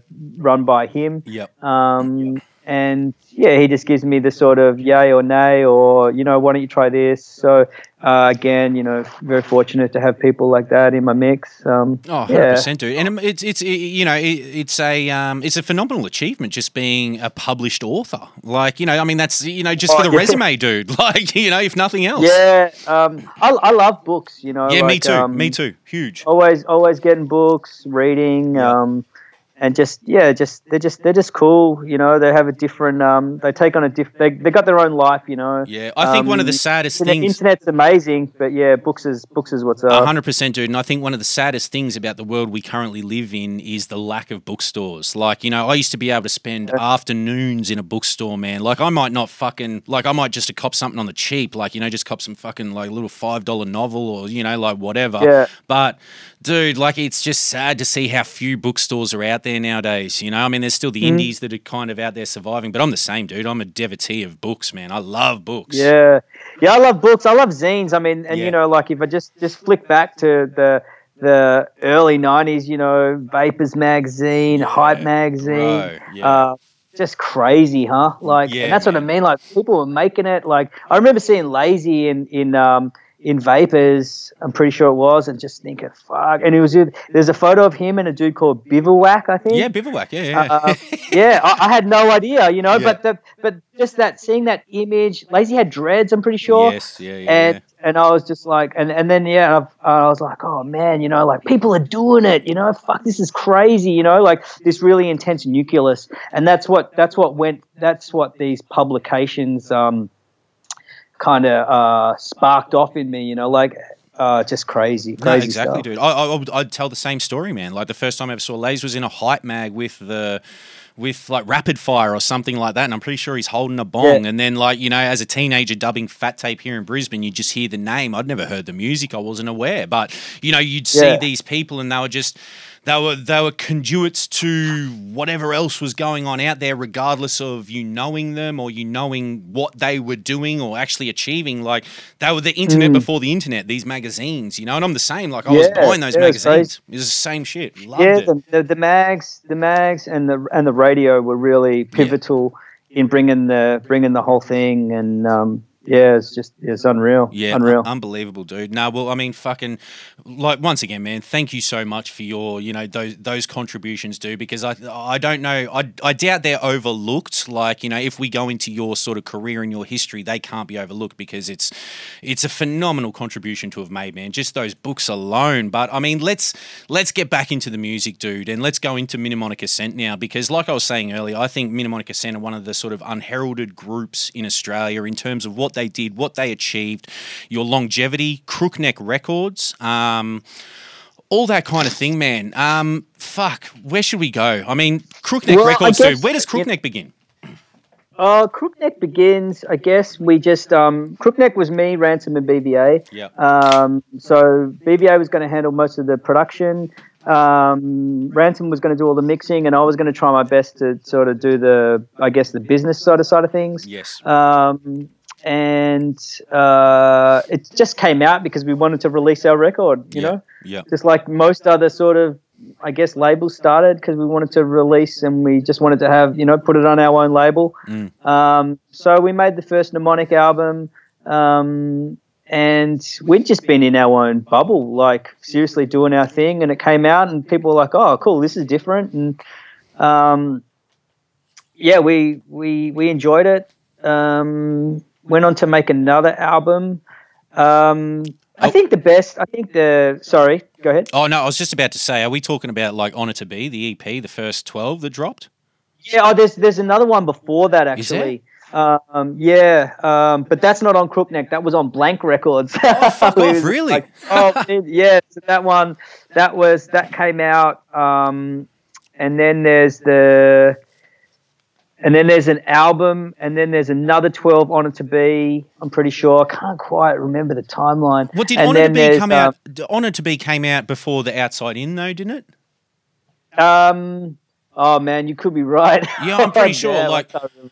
Oh, Yeah. I, I dude, like, so I, I can just say my initial introduction to Mnemonic Ascent was Honor to Be. Like, it was that Yeah. 12. I had the hoodie, I had. Oh, actually, no. Maybe I had a Oh, T-shirt. I remember. The, I remember the hoodie and the tees being around, but I had one or the other. I can't recall which one. Probably maybe a tee actually. But um, like, dude, that fucking twelve, bro. Like, be, I mean, Yeah, beyond. that was that was so much. That was so much fun. Oh man, I saw Um, you launch it in Brisbane at the zoo. I think supporting Boney Oh, and Stoney, the yeah. Boney and Stoney launch, and oh, then that was that was that was so much fun. That gig. oh, dude, it Um, was incredible. Yeah, that was that was really fun. And you guys on Um, stage, I just want to say, just for the listeners, like Mnemonic Ascent on stage brought such fucking energy, man. Like that's the only Yeah, way I I, can I, state. think, I reckon I was. I, I, I- I was always like, I thought I was shouting too much, man. Oh, but dude, that I was was the era. to bring it, but like I was just, I was end up bloody. I remember the CD. I remember our instrumental didn't work that night.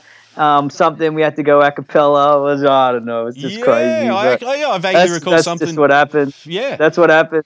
But yeah, I loved it. You know, um, um, yeah, the you know the the energy between me, B, me, BVA, um, and Lazy on that twelve was just unreal. Oh, um, dude! I, I would, im- um, I would, I don't mean to interrupt, but I would implore everyone listening to just head to YouTube. If you can't hunt a copy down, head to YouTube. Mnemonic Ascent, Honor to Be. Like honestly, when I first heard that song, my mind was fucking blown. And then seeing it Ah. live, seeing these guys perform it live, like was just, you know, you guys bounced off the wall. I don't know how Ransom's deck stayed. You know how Ransom stayed so on point because you guys were so off the wall. But fucking man, just I don't know, just just that point in time. And once again, it was kind of like that Boney and Stony style of thing where Boney and Stony broke down borders between Brisbane, Brisbane and uh, Melbourne. Mnemonic Ascent were breaking down borders between Melbourne and Adelaide, and then Brisbane in a way because you did collaborate with Lays quite heavily, like three or four songs. you Yeah. know, over the course yeah, of I think career. um, it was it was just cool. You know, um, yeah, we just I don't know. It was just just good energy between me and BVA. Um, Ransom would would come in, make some beats, do the mixing. Um, live shows are always fun.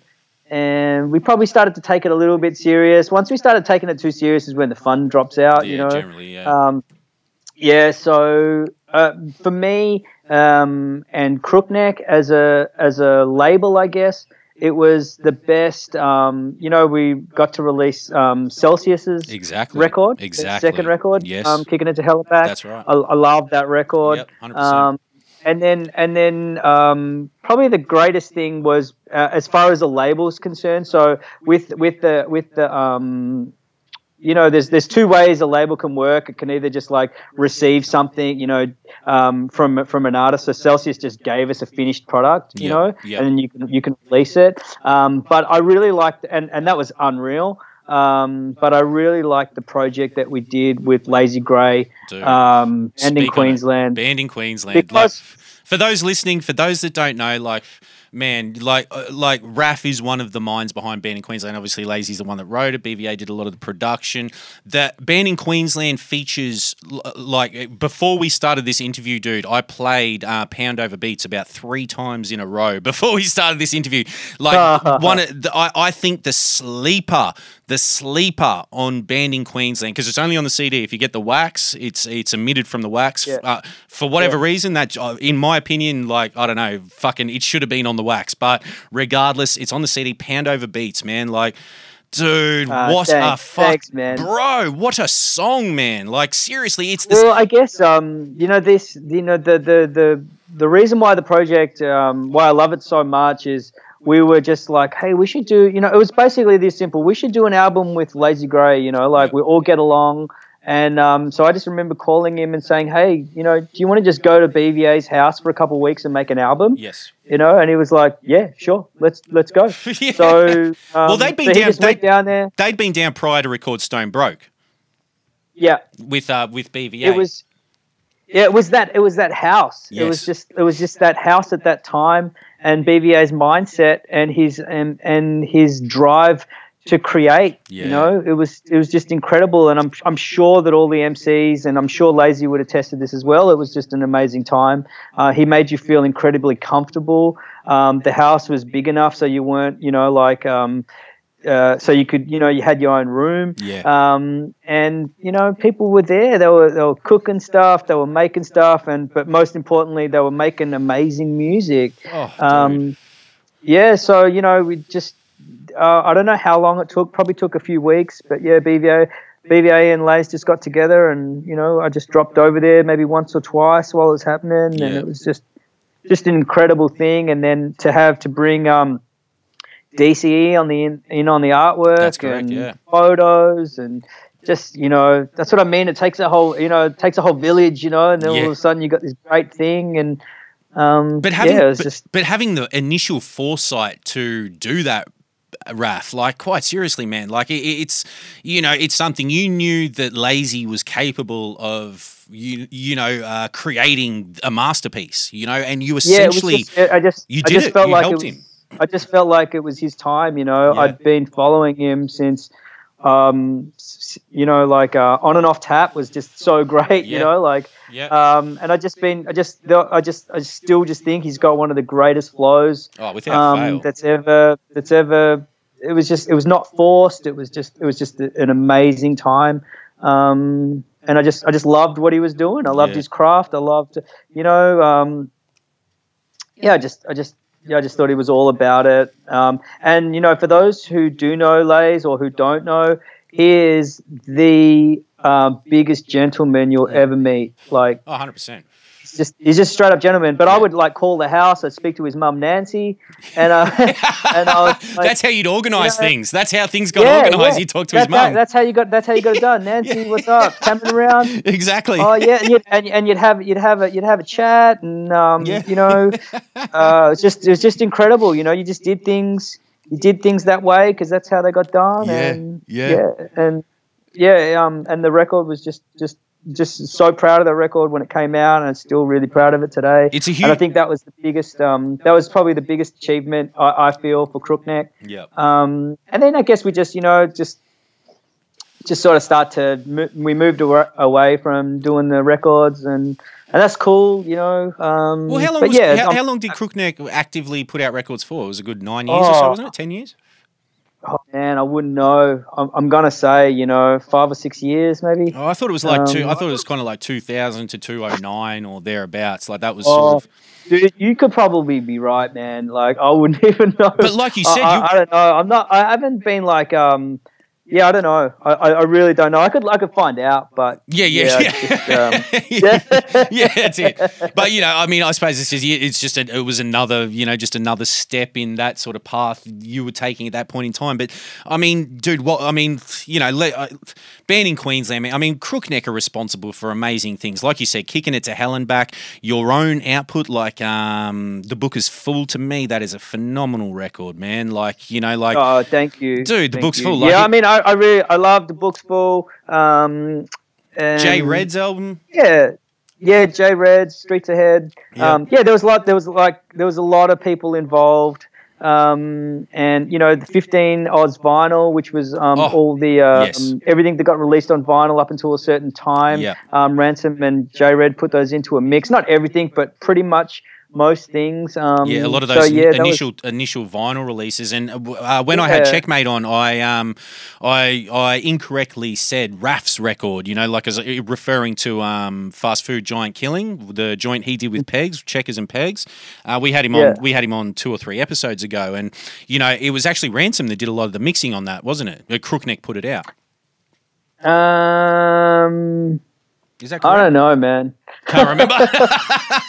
I can't remember. yeah. Um, but yeah, uh, yeah, it was just crazy. So many people involved, doing so much um, stuff, and it's just I don't know. It gets all a bit blurry, you know, like Oh, yeah, how things are dropping and what you're working on, because all these things are always just side hustles, you know. Yes. And yeah. that's my my life's been just made up a whole bunch of side hustles and things have popped off, things haven't, and then um, uh, you know by um, by 2009, um, you know that's when I that's when I started to grill hamburgers for a living. Yeah, yeah, Uh, yeah, yeah. yeah. so yeah. everything sort of I everything moved into the food trucks and all that kind of thing. But dude, with, like Yeah. with Crookneck, man, I mean, you put out F and D's record, Worship the Grit. That was a dope album. Yeah. But you were also responsible for putting out an MC called Polako, and a Pal- Polako's Oh, probably not loved. That was unreal. yeah, bro. Like, that was such that's such a great 12 and and by no means like seriously anyone if i could just say anyone who was involved in crookneck and if i haven't said what's up like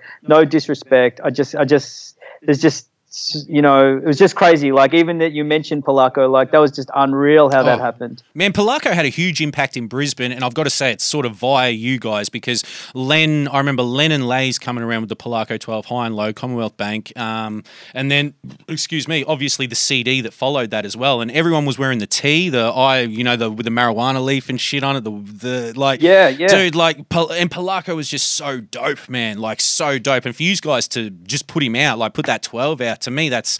I don't know. It's just incredible, man. But also beyond beyond Polako, you guys were early with you know like. Uh, with Banned In Queensland in particular, you dropped the gave them an inch twelve. So like you got a full sort of album deal in a way with Crookneck. Like so Crookneck kind of put that that whole sort of work behind an album. So you gave them the twelve, then you gave them the LP. Like you know like how the how the US artists were releasing albums at the time and the UK artists. Like you did a similar thing. Like it was it's an amazing dude, an amazing achievement to me. Yeah, we just thought that that was really important. Yes. You know? Yeah. Yeah. Mm. Did you just go into a different room?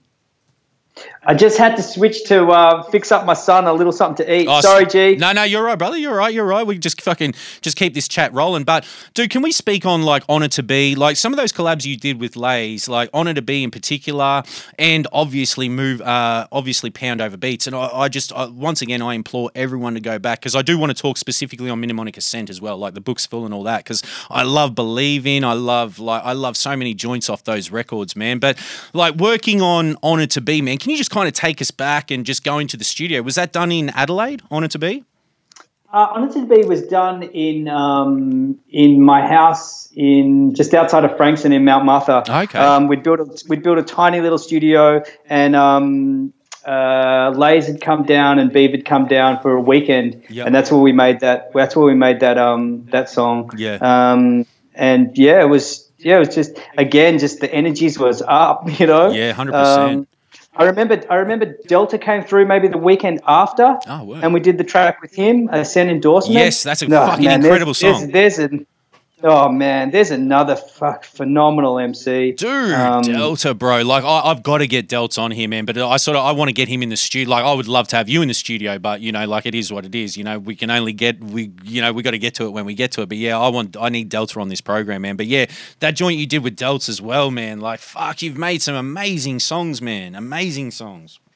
Sorry, I'm just gonna flip this sandwich out to my little G. You're right, mate. Do your Here you thing. go. Do Here you go, thing. dog. All right, all right.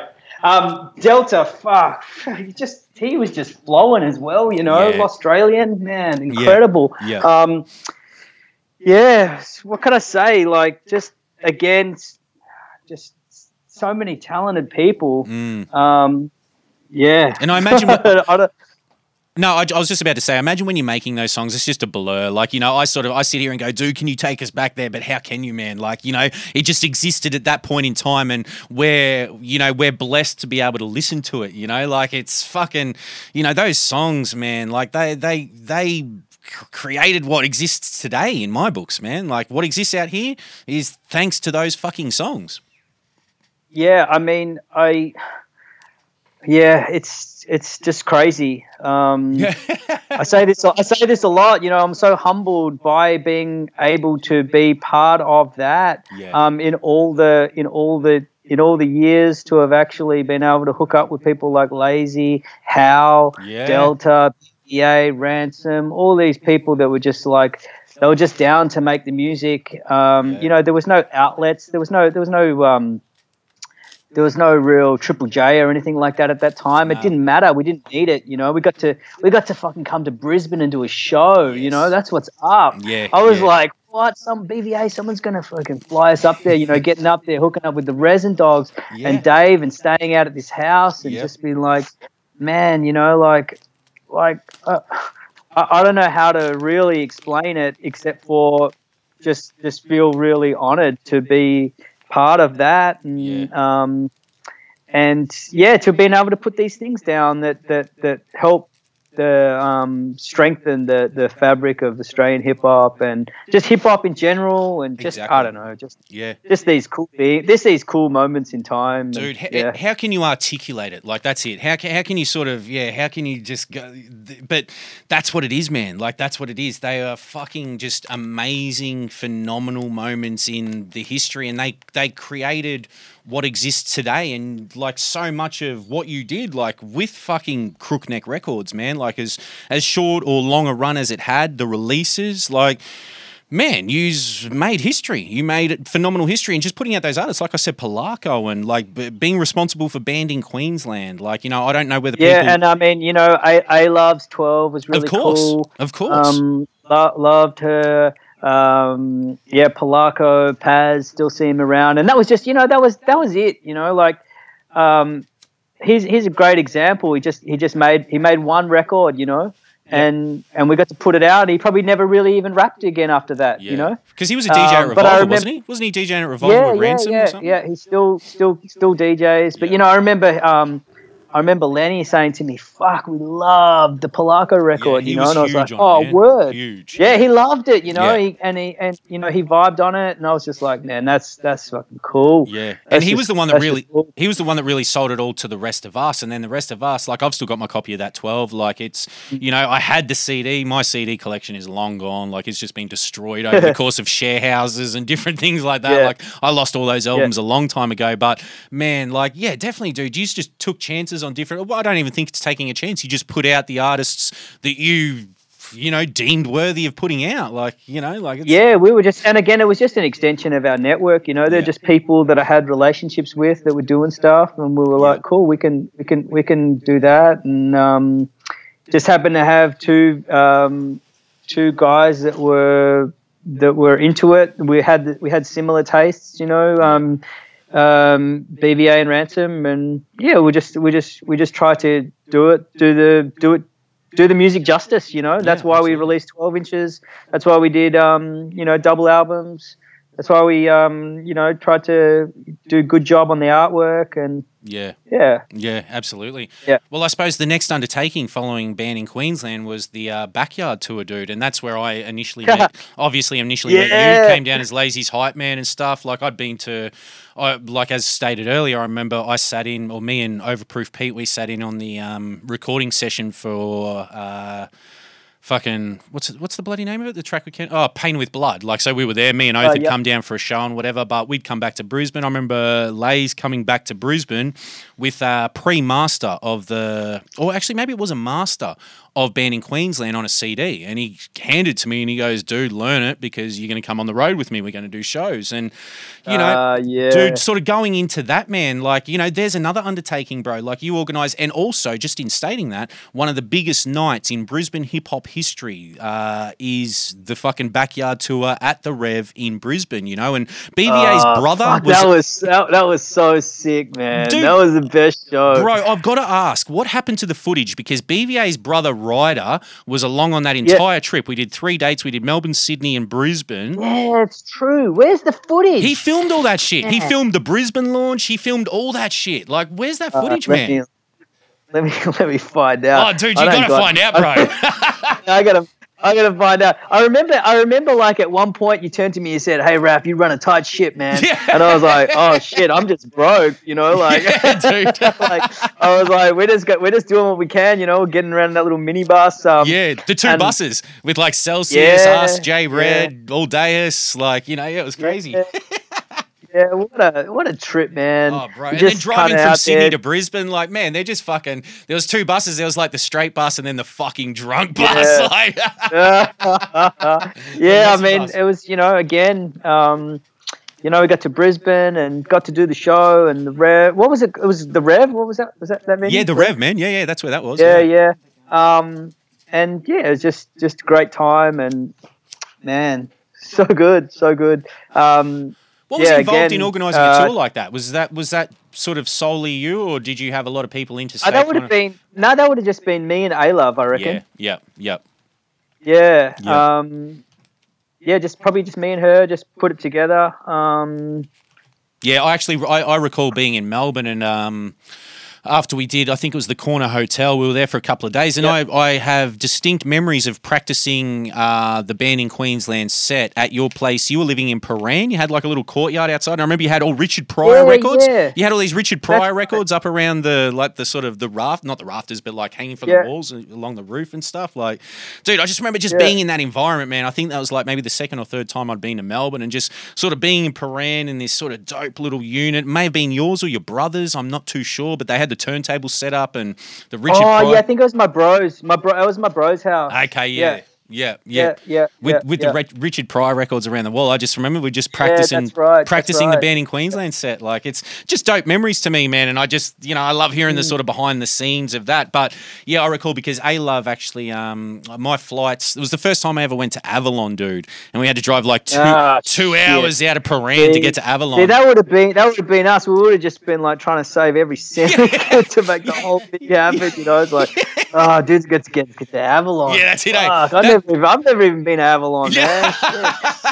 I remember, dude, we got so- out, uh, we got out there, man, and I was just like, I was with that Scott Burns dude from Sydney, and we are like, where the fuck? It was just a tin shed, and Jetstar were flying out of it, and I think that was like the early days of Jetstar at that time. That's that's true. That's true. but you know, I think you just you just you just do whatever you can, huh? yeah, You just you just get it done. You know, That's you it, just man. it's like this podcast. You're just fucking making it happen, dude. It's Yeah. awesome. yeah, Um, it's, it's never been a greater time to, to listen to people's stories, and I've been really enjoying it, man. You Oh, know, bro. like when I heard, um, I was listening to Frenzy's one the other night, and um, and you know, he mentioned me, and I was like, oh fuck, that's crazy. You know, like I'm tripping. You know, I'm tripping. I, I just trip on all this shit. You know, like I feel like I was one in a million people. You know, that got this chance to be a part of something and um and yeah I, I just love giving it you know sick Oh, dude. So well. I, like, I, for, like for me personally, man, I don't think like I just sort of looked, look. You know, I was getting to a point like where I was kind of,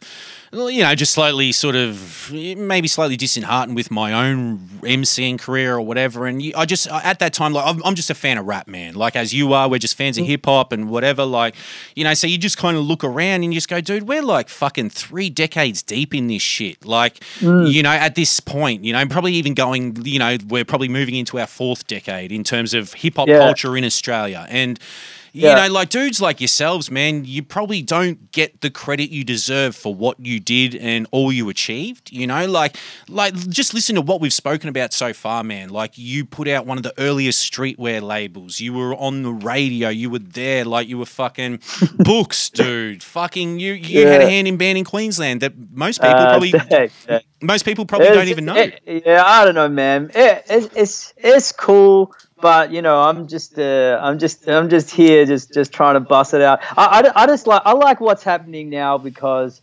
um you know, if there's one thing I never liked, it was just like, oh, the younger generation don't respect this. They don't know the rules. It's like, yeah, but no one, no one, no one took the time to teach them the rules No. or to teach them what you believe in. Yeah. So to be able to reflect on some stories and understand how it all happened, hopefully will will help help bridge any gaps that need to be there or don't need to be there. That's right. Um, but yeah, I never, I never, um, never keen on being like blaming anyone or doing anything like that. I just, I just, I just like the energy rolling.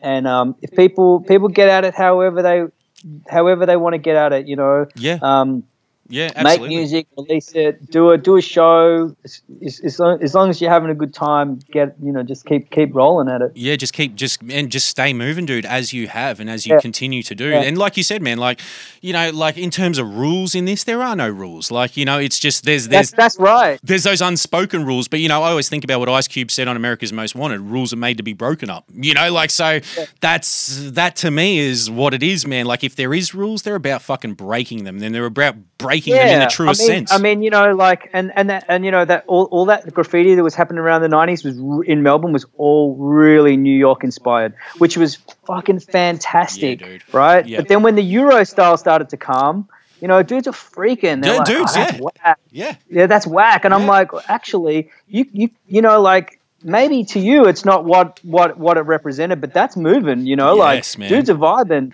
And, and that created its own thing, and then the next created its. It's you know what I mean. Like Yeah. I, I, I I just appreciate that people are going to keep coming up with new ways of doing stuff, and um, and you know, like just translating Yeah, that creativeness or whatever. Like, yeah, yeah, I'm not I'm not here to tell anyone how to do their shit, you Mm. know, like and and I don't want anyone telling me how to do my shit either. So. well, dude, like if, if there are any rules, you are one of the people that wrote the rule book. Like that's that's what it is, bro. Just, but dude, you know, just I think I think more than more than ever, you know, this is what I tell my kids. I was just like, just be true to yourself. Mm.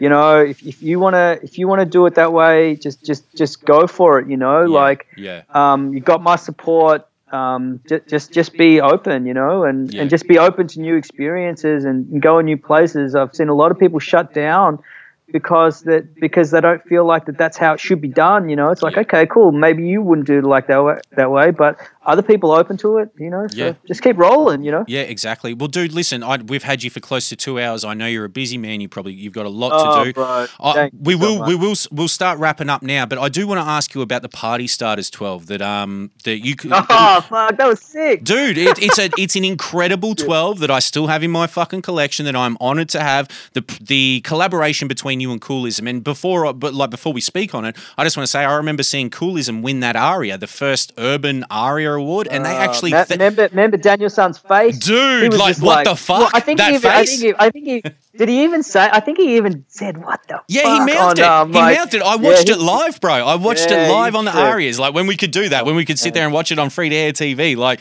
I remember Yeah, watching it and he just goes, "What the fuck?" But they shouted you out. Like you know, they got up there. The only crew, uh, from memory anyway, the only crew that they were like, you know, what up to Mnemonic Ascent, you know. But you Yeah. just dropped that Um, Party Starters twelve around that time. Yeah, um, yeah, that's that was a that was a cool time as well. Um, uh, Koolism as a group were just you know they were just incredible. Yes. I, I thought Danielsan's production was just so great, and Yeah. how, um, yeah. Yeah, it was just it was just unreal, and I, I, I linked up with Hau like in the early days as well when he was just getting started. Yep. Um, uh, on the Homebrews two compilation, Yeah, I think he was yeah, on, and I had a song on that as well. Yep. Um, and we, I guess we were sort of like we were a little bit nemesis, you know, like we we were the same age and we were just trying to do our thing, and then we linked up, and then I mean we, we, we're so tight, you know. Um, nowadays, it's, it's, it was just so cool. Um, Yeah.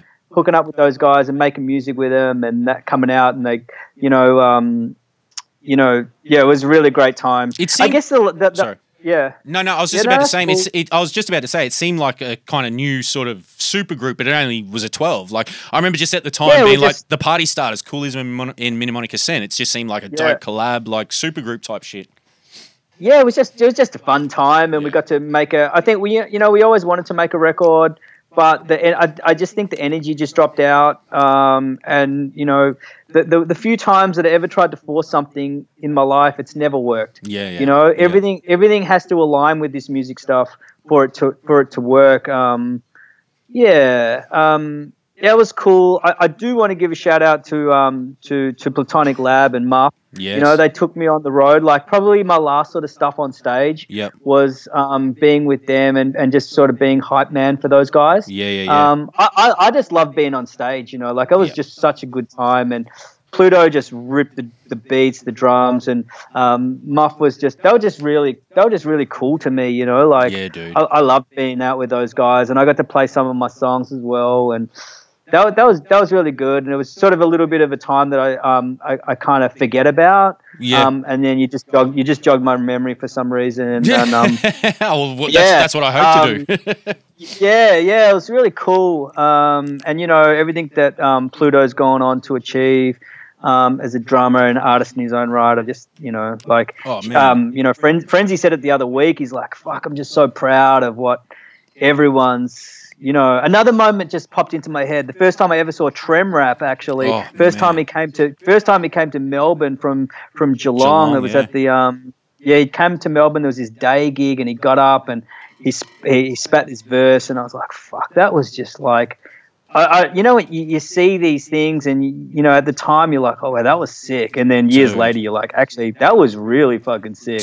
So, dude, dude, seeing Trem rap for the first time, like, man, that would- that would have been mind fucking boggling. Like, like, Yeah, it was crazy. It was just um, he'd, he'd come up. It was I think uh, you know like I need to check this fact with him, but I'm pretty sure it was the first time he had come to Melbourne on a like a rap sort of on the rap tip, Mm. and we were just like, wow, you know, Mm. you know, and that was the thing with Melbourne. You know, we all come from Frankston. Yeah. Um, you know, he was, you know, Pack Pack from AKA. He was coming from Endeavour Hills, and Yeah.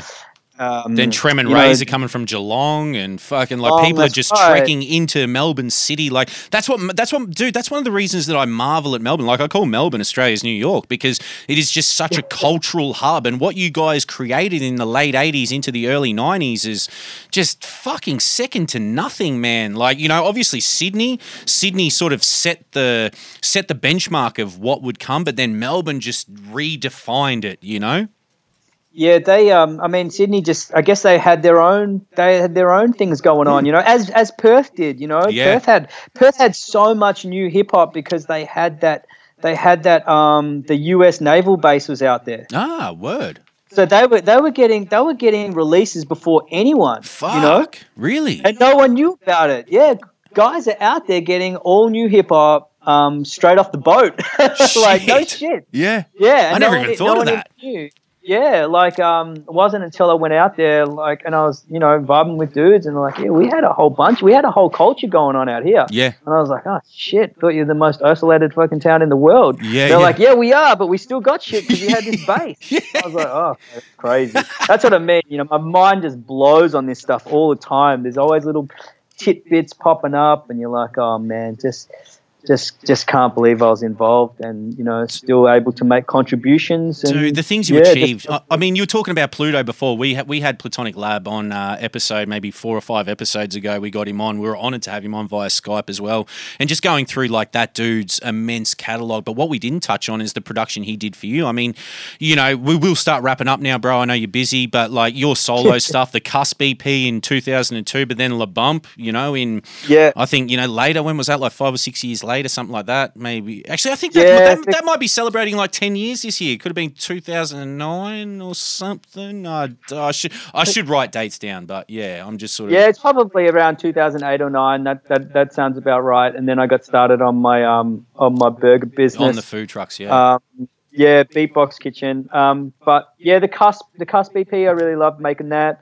And then yeah, Pluto, um, doing doing doing songs with him was really cool. yeah, Um, yeah, yes, just just it, it, like like you said, it's just all a blur. You know, I'm yeah. um, all part of the journey. I'm 40, I'm I'm 43 now, Yeah. and I got involved when I was when I was 12, 13, so Oh, 30 dude. years of fucking around. what a fucking journey, dude! But it's it's you know like uh, you know I I I try to live by a motto of rather than getting older, get better. You know, like fuck getting older, get better. yeah, you know? and it just seems I, like I, I think um, that's what you do. I think I think we forget about you know like we forget about the craft. yeah, You know, um, yep, sometimes it's easy to forget about the craft, but I think if you just if you're always thinking about the craft and trying to get better at whatever you're you know busting out, yeah. um, you know that'll that'll lead somewhere. You know, Yes. and, and you'll meet people along the way, and um, yeah, form it's- those it's great. relationships, friendships. Yeah, you know. yeah. Stay focused on what you're what you set out to do. Don't don't get swallowed up by the monies. You know, Yeah, that's it. easy. That's it. That's Mm. it. That's it.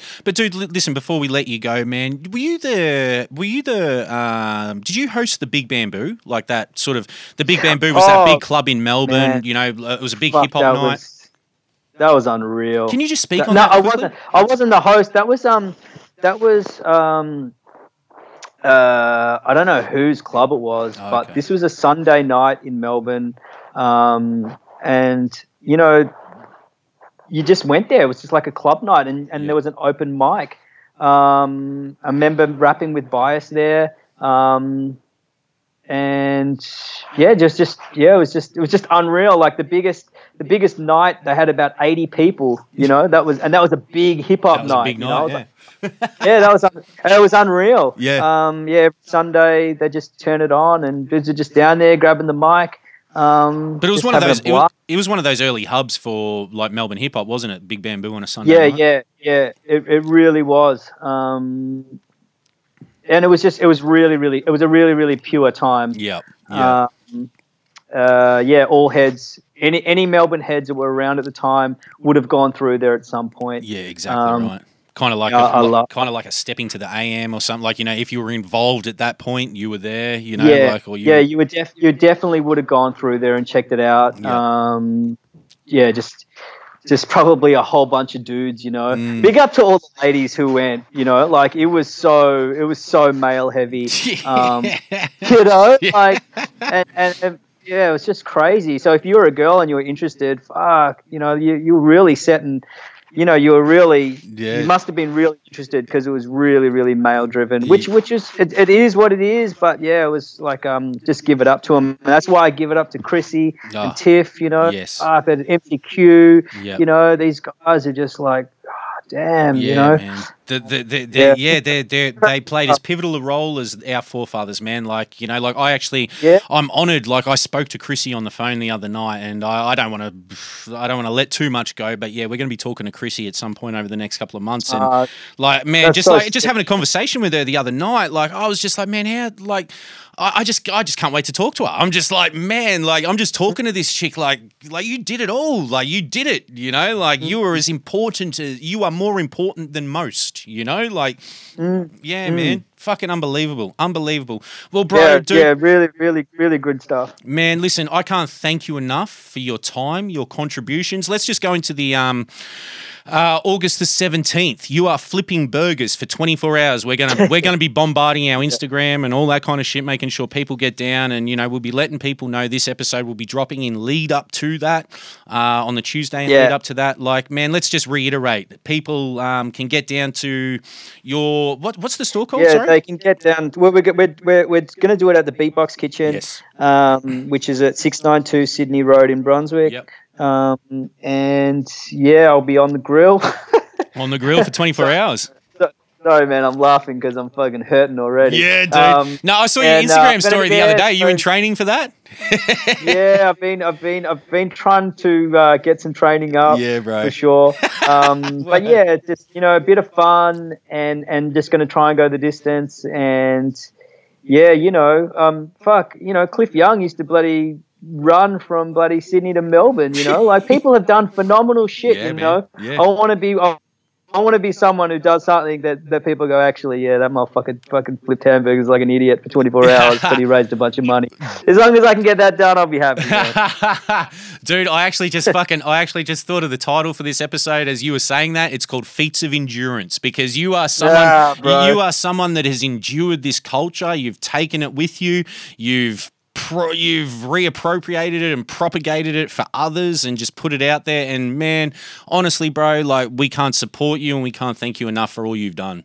Quite seriously. Uh, thank, thanks so much, Jake. Like seriously, uh, uh, like I said, I've said a few times, just really um, happy to have been involved, and I'm I'm blessed that you know I'm blessed that that, that hip hop started, that, it, that that that people in this country picked it up, my forefathers, um, that that um, people like Rodney P decided to rap in, in an English accent. You know, Yeah, like that yeah. stuff's really important to me. Yes. um, because it, it, it, it reiterates that you need to be who, who you are Mm. and, and who you are is always changing as well and evolving and that's totally cool um, but yeah to be to be independent um, and and for people to have listened to some of the things and picked up some of the things that I've done along the way um, yeah just just um, really thankful to everyone um, and yeah just just um, super happy with it man Ah, dude, we're, we're fucking grateful for everything you've done, dude, and hopefully more people can learn about what you've done now. Like, you know, like just hopefully we can just spread that word, man. And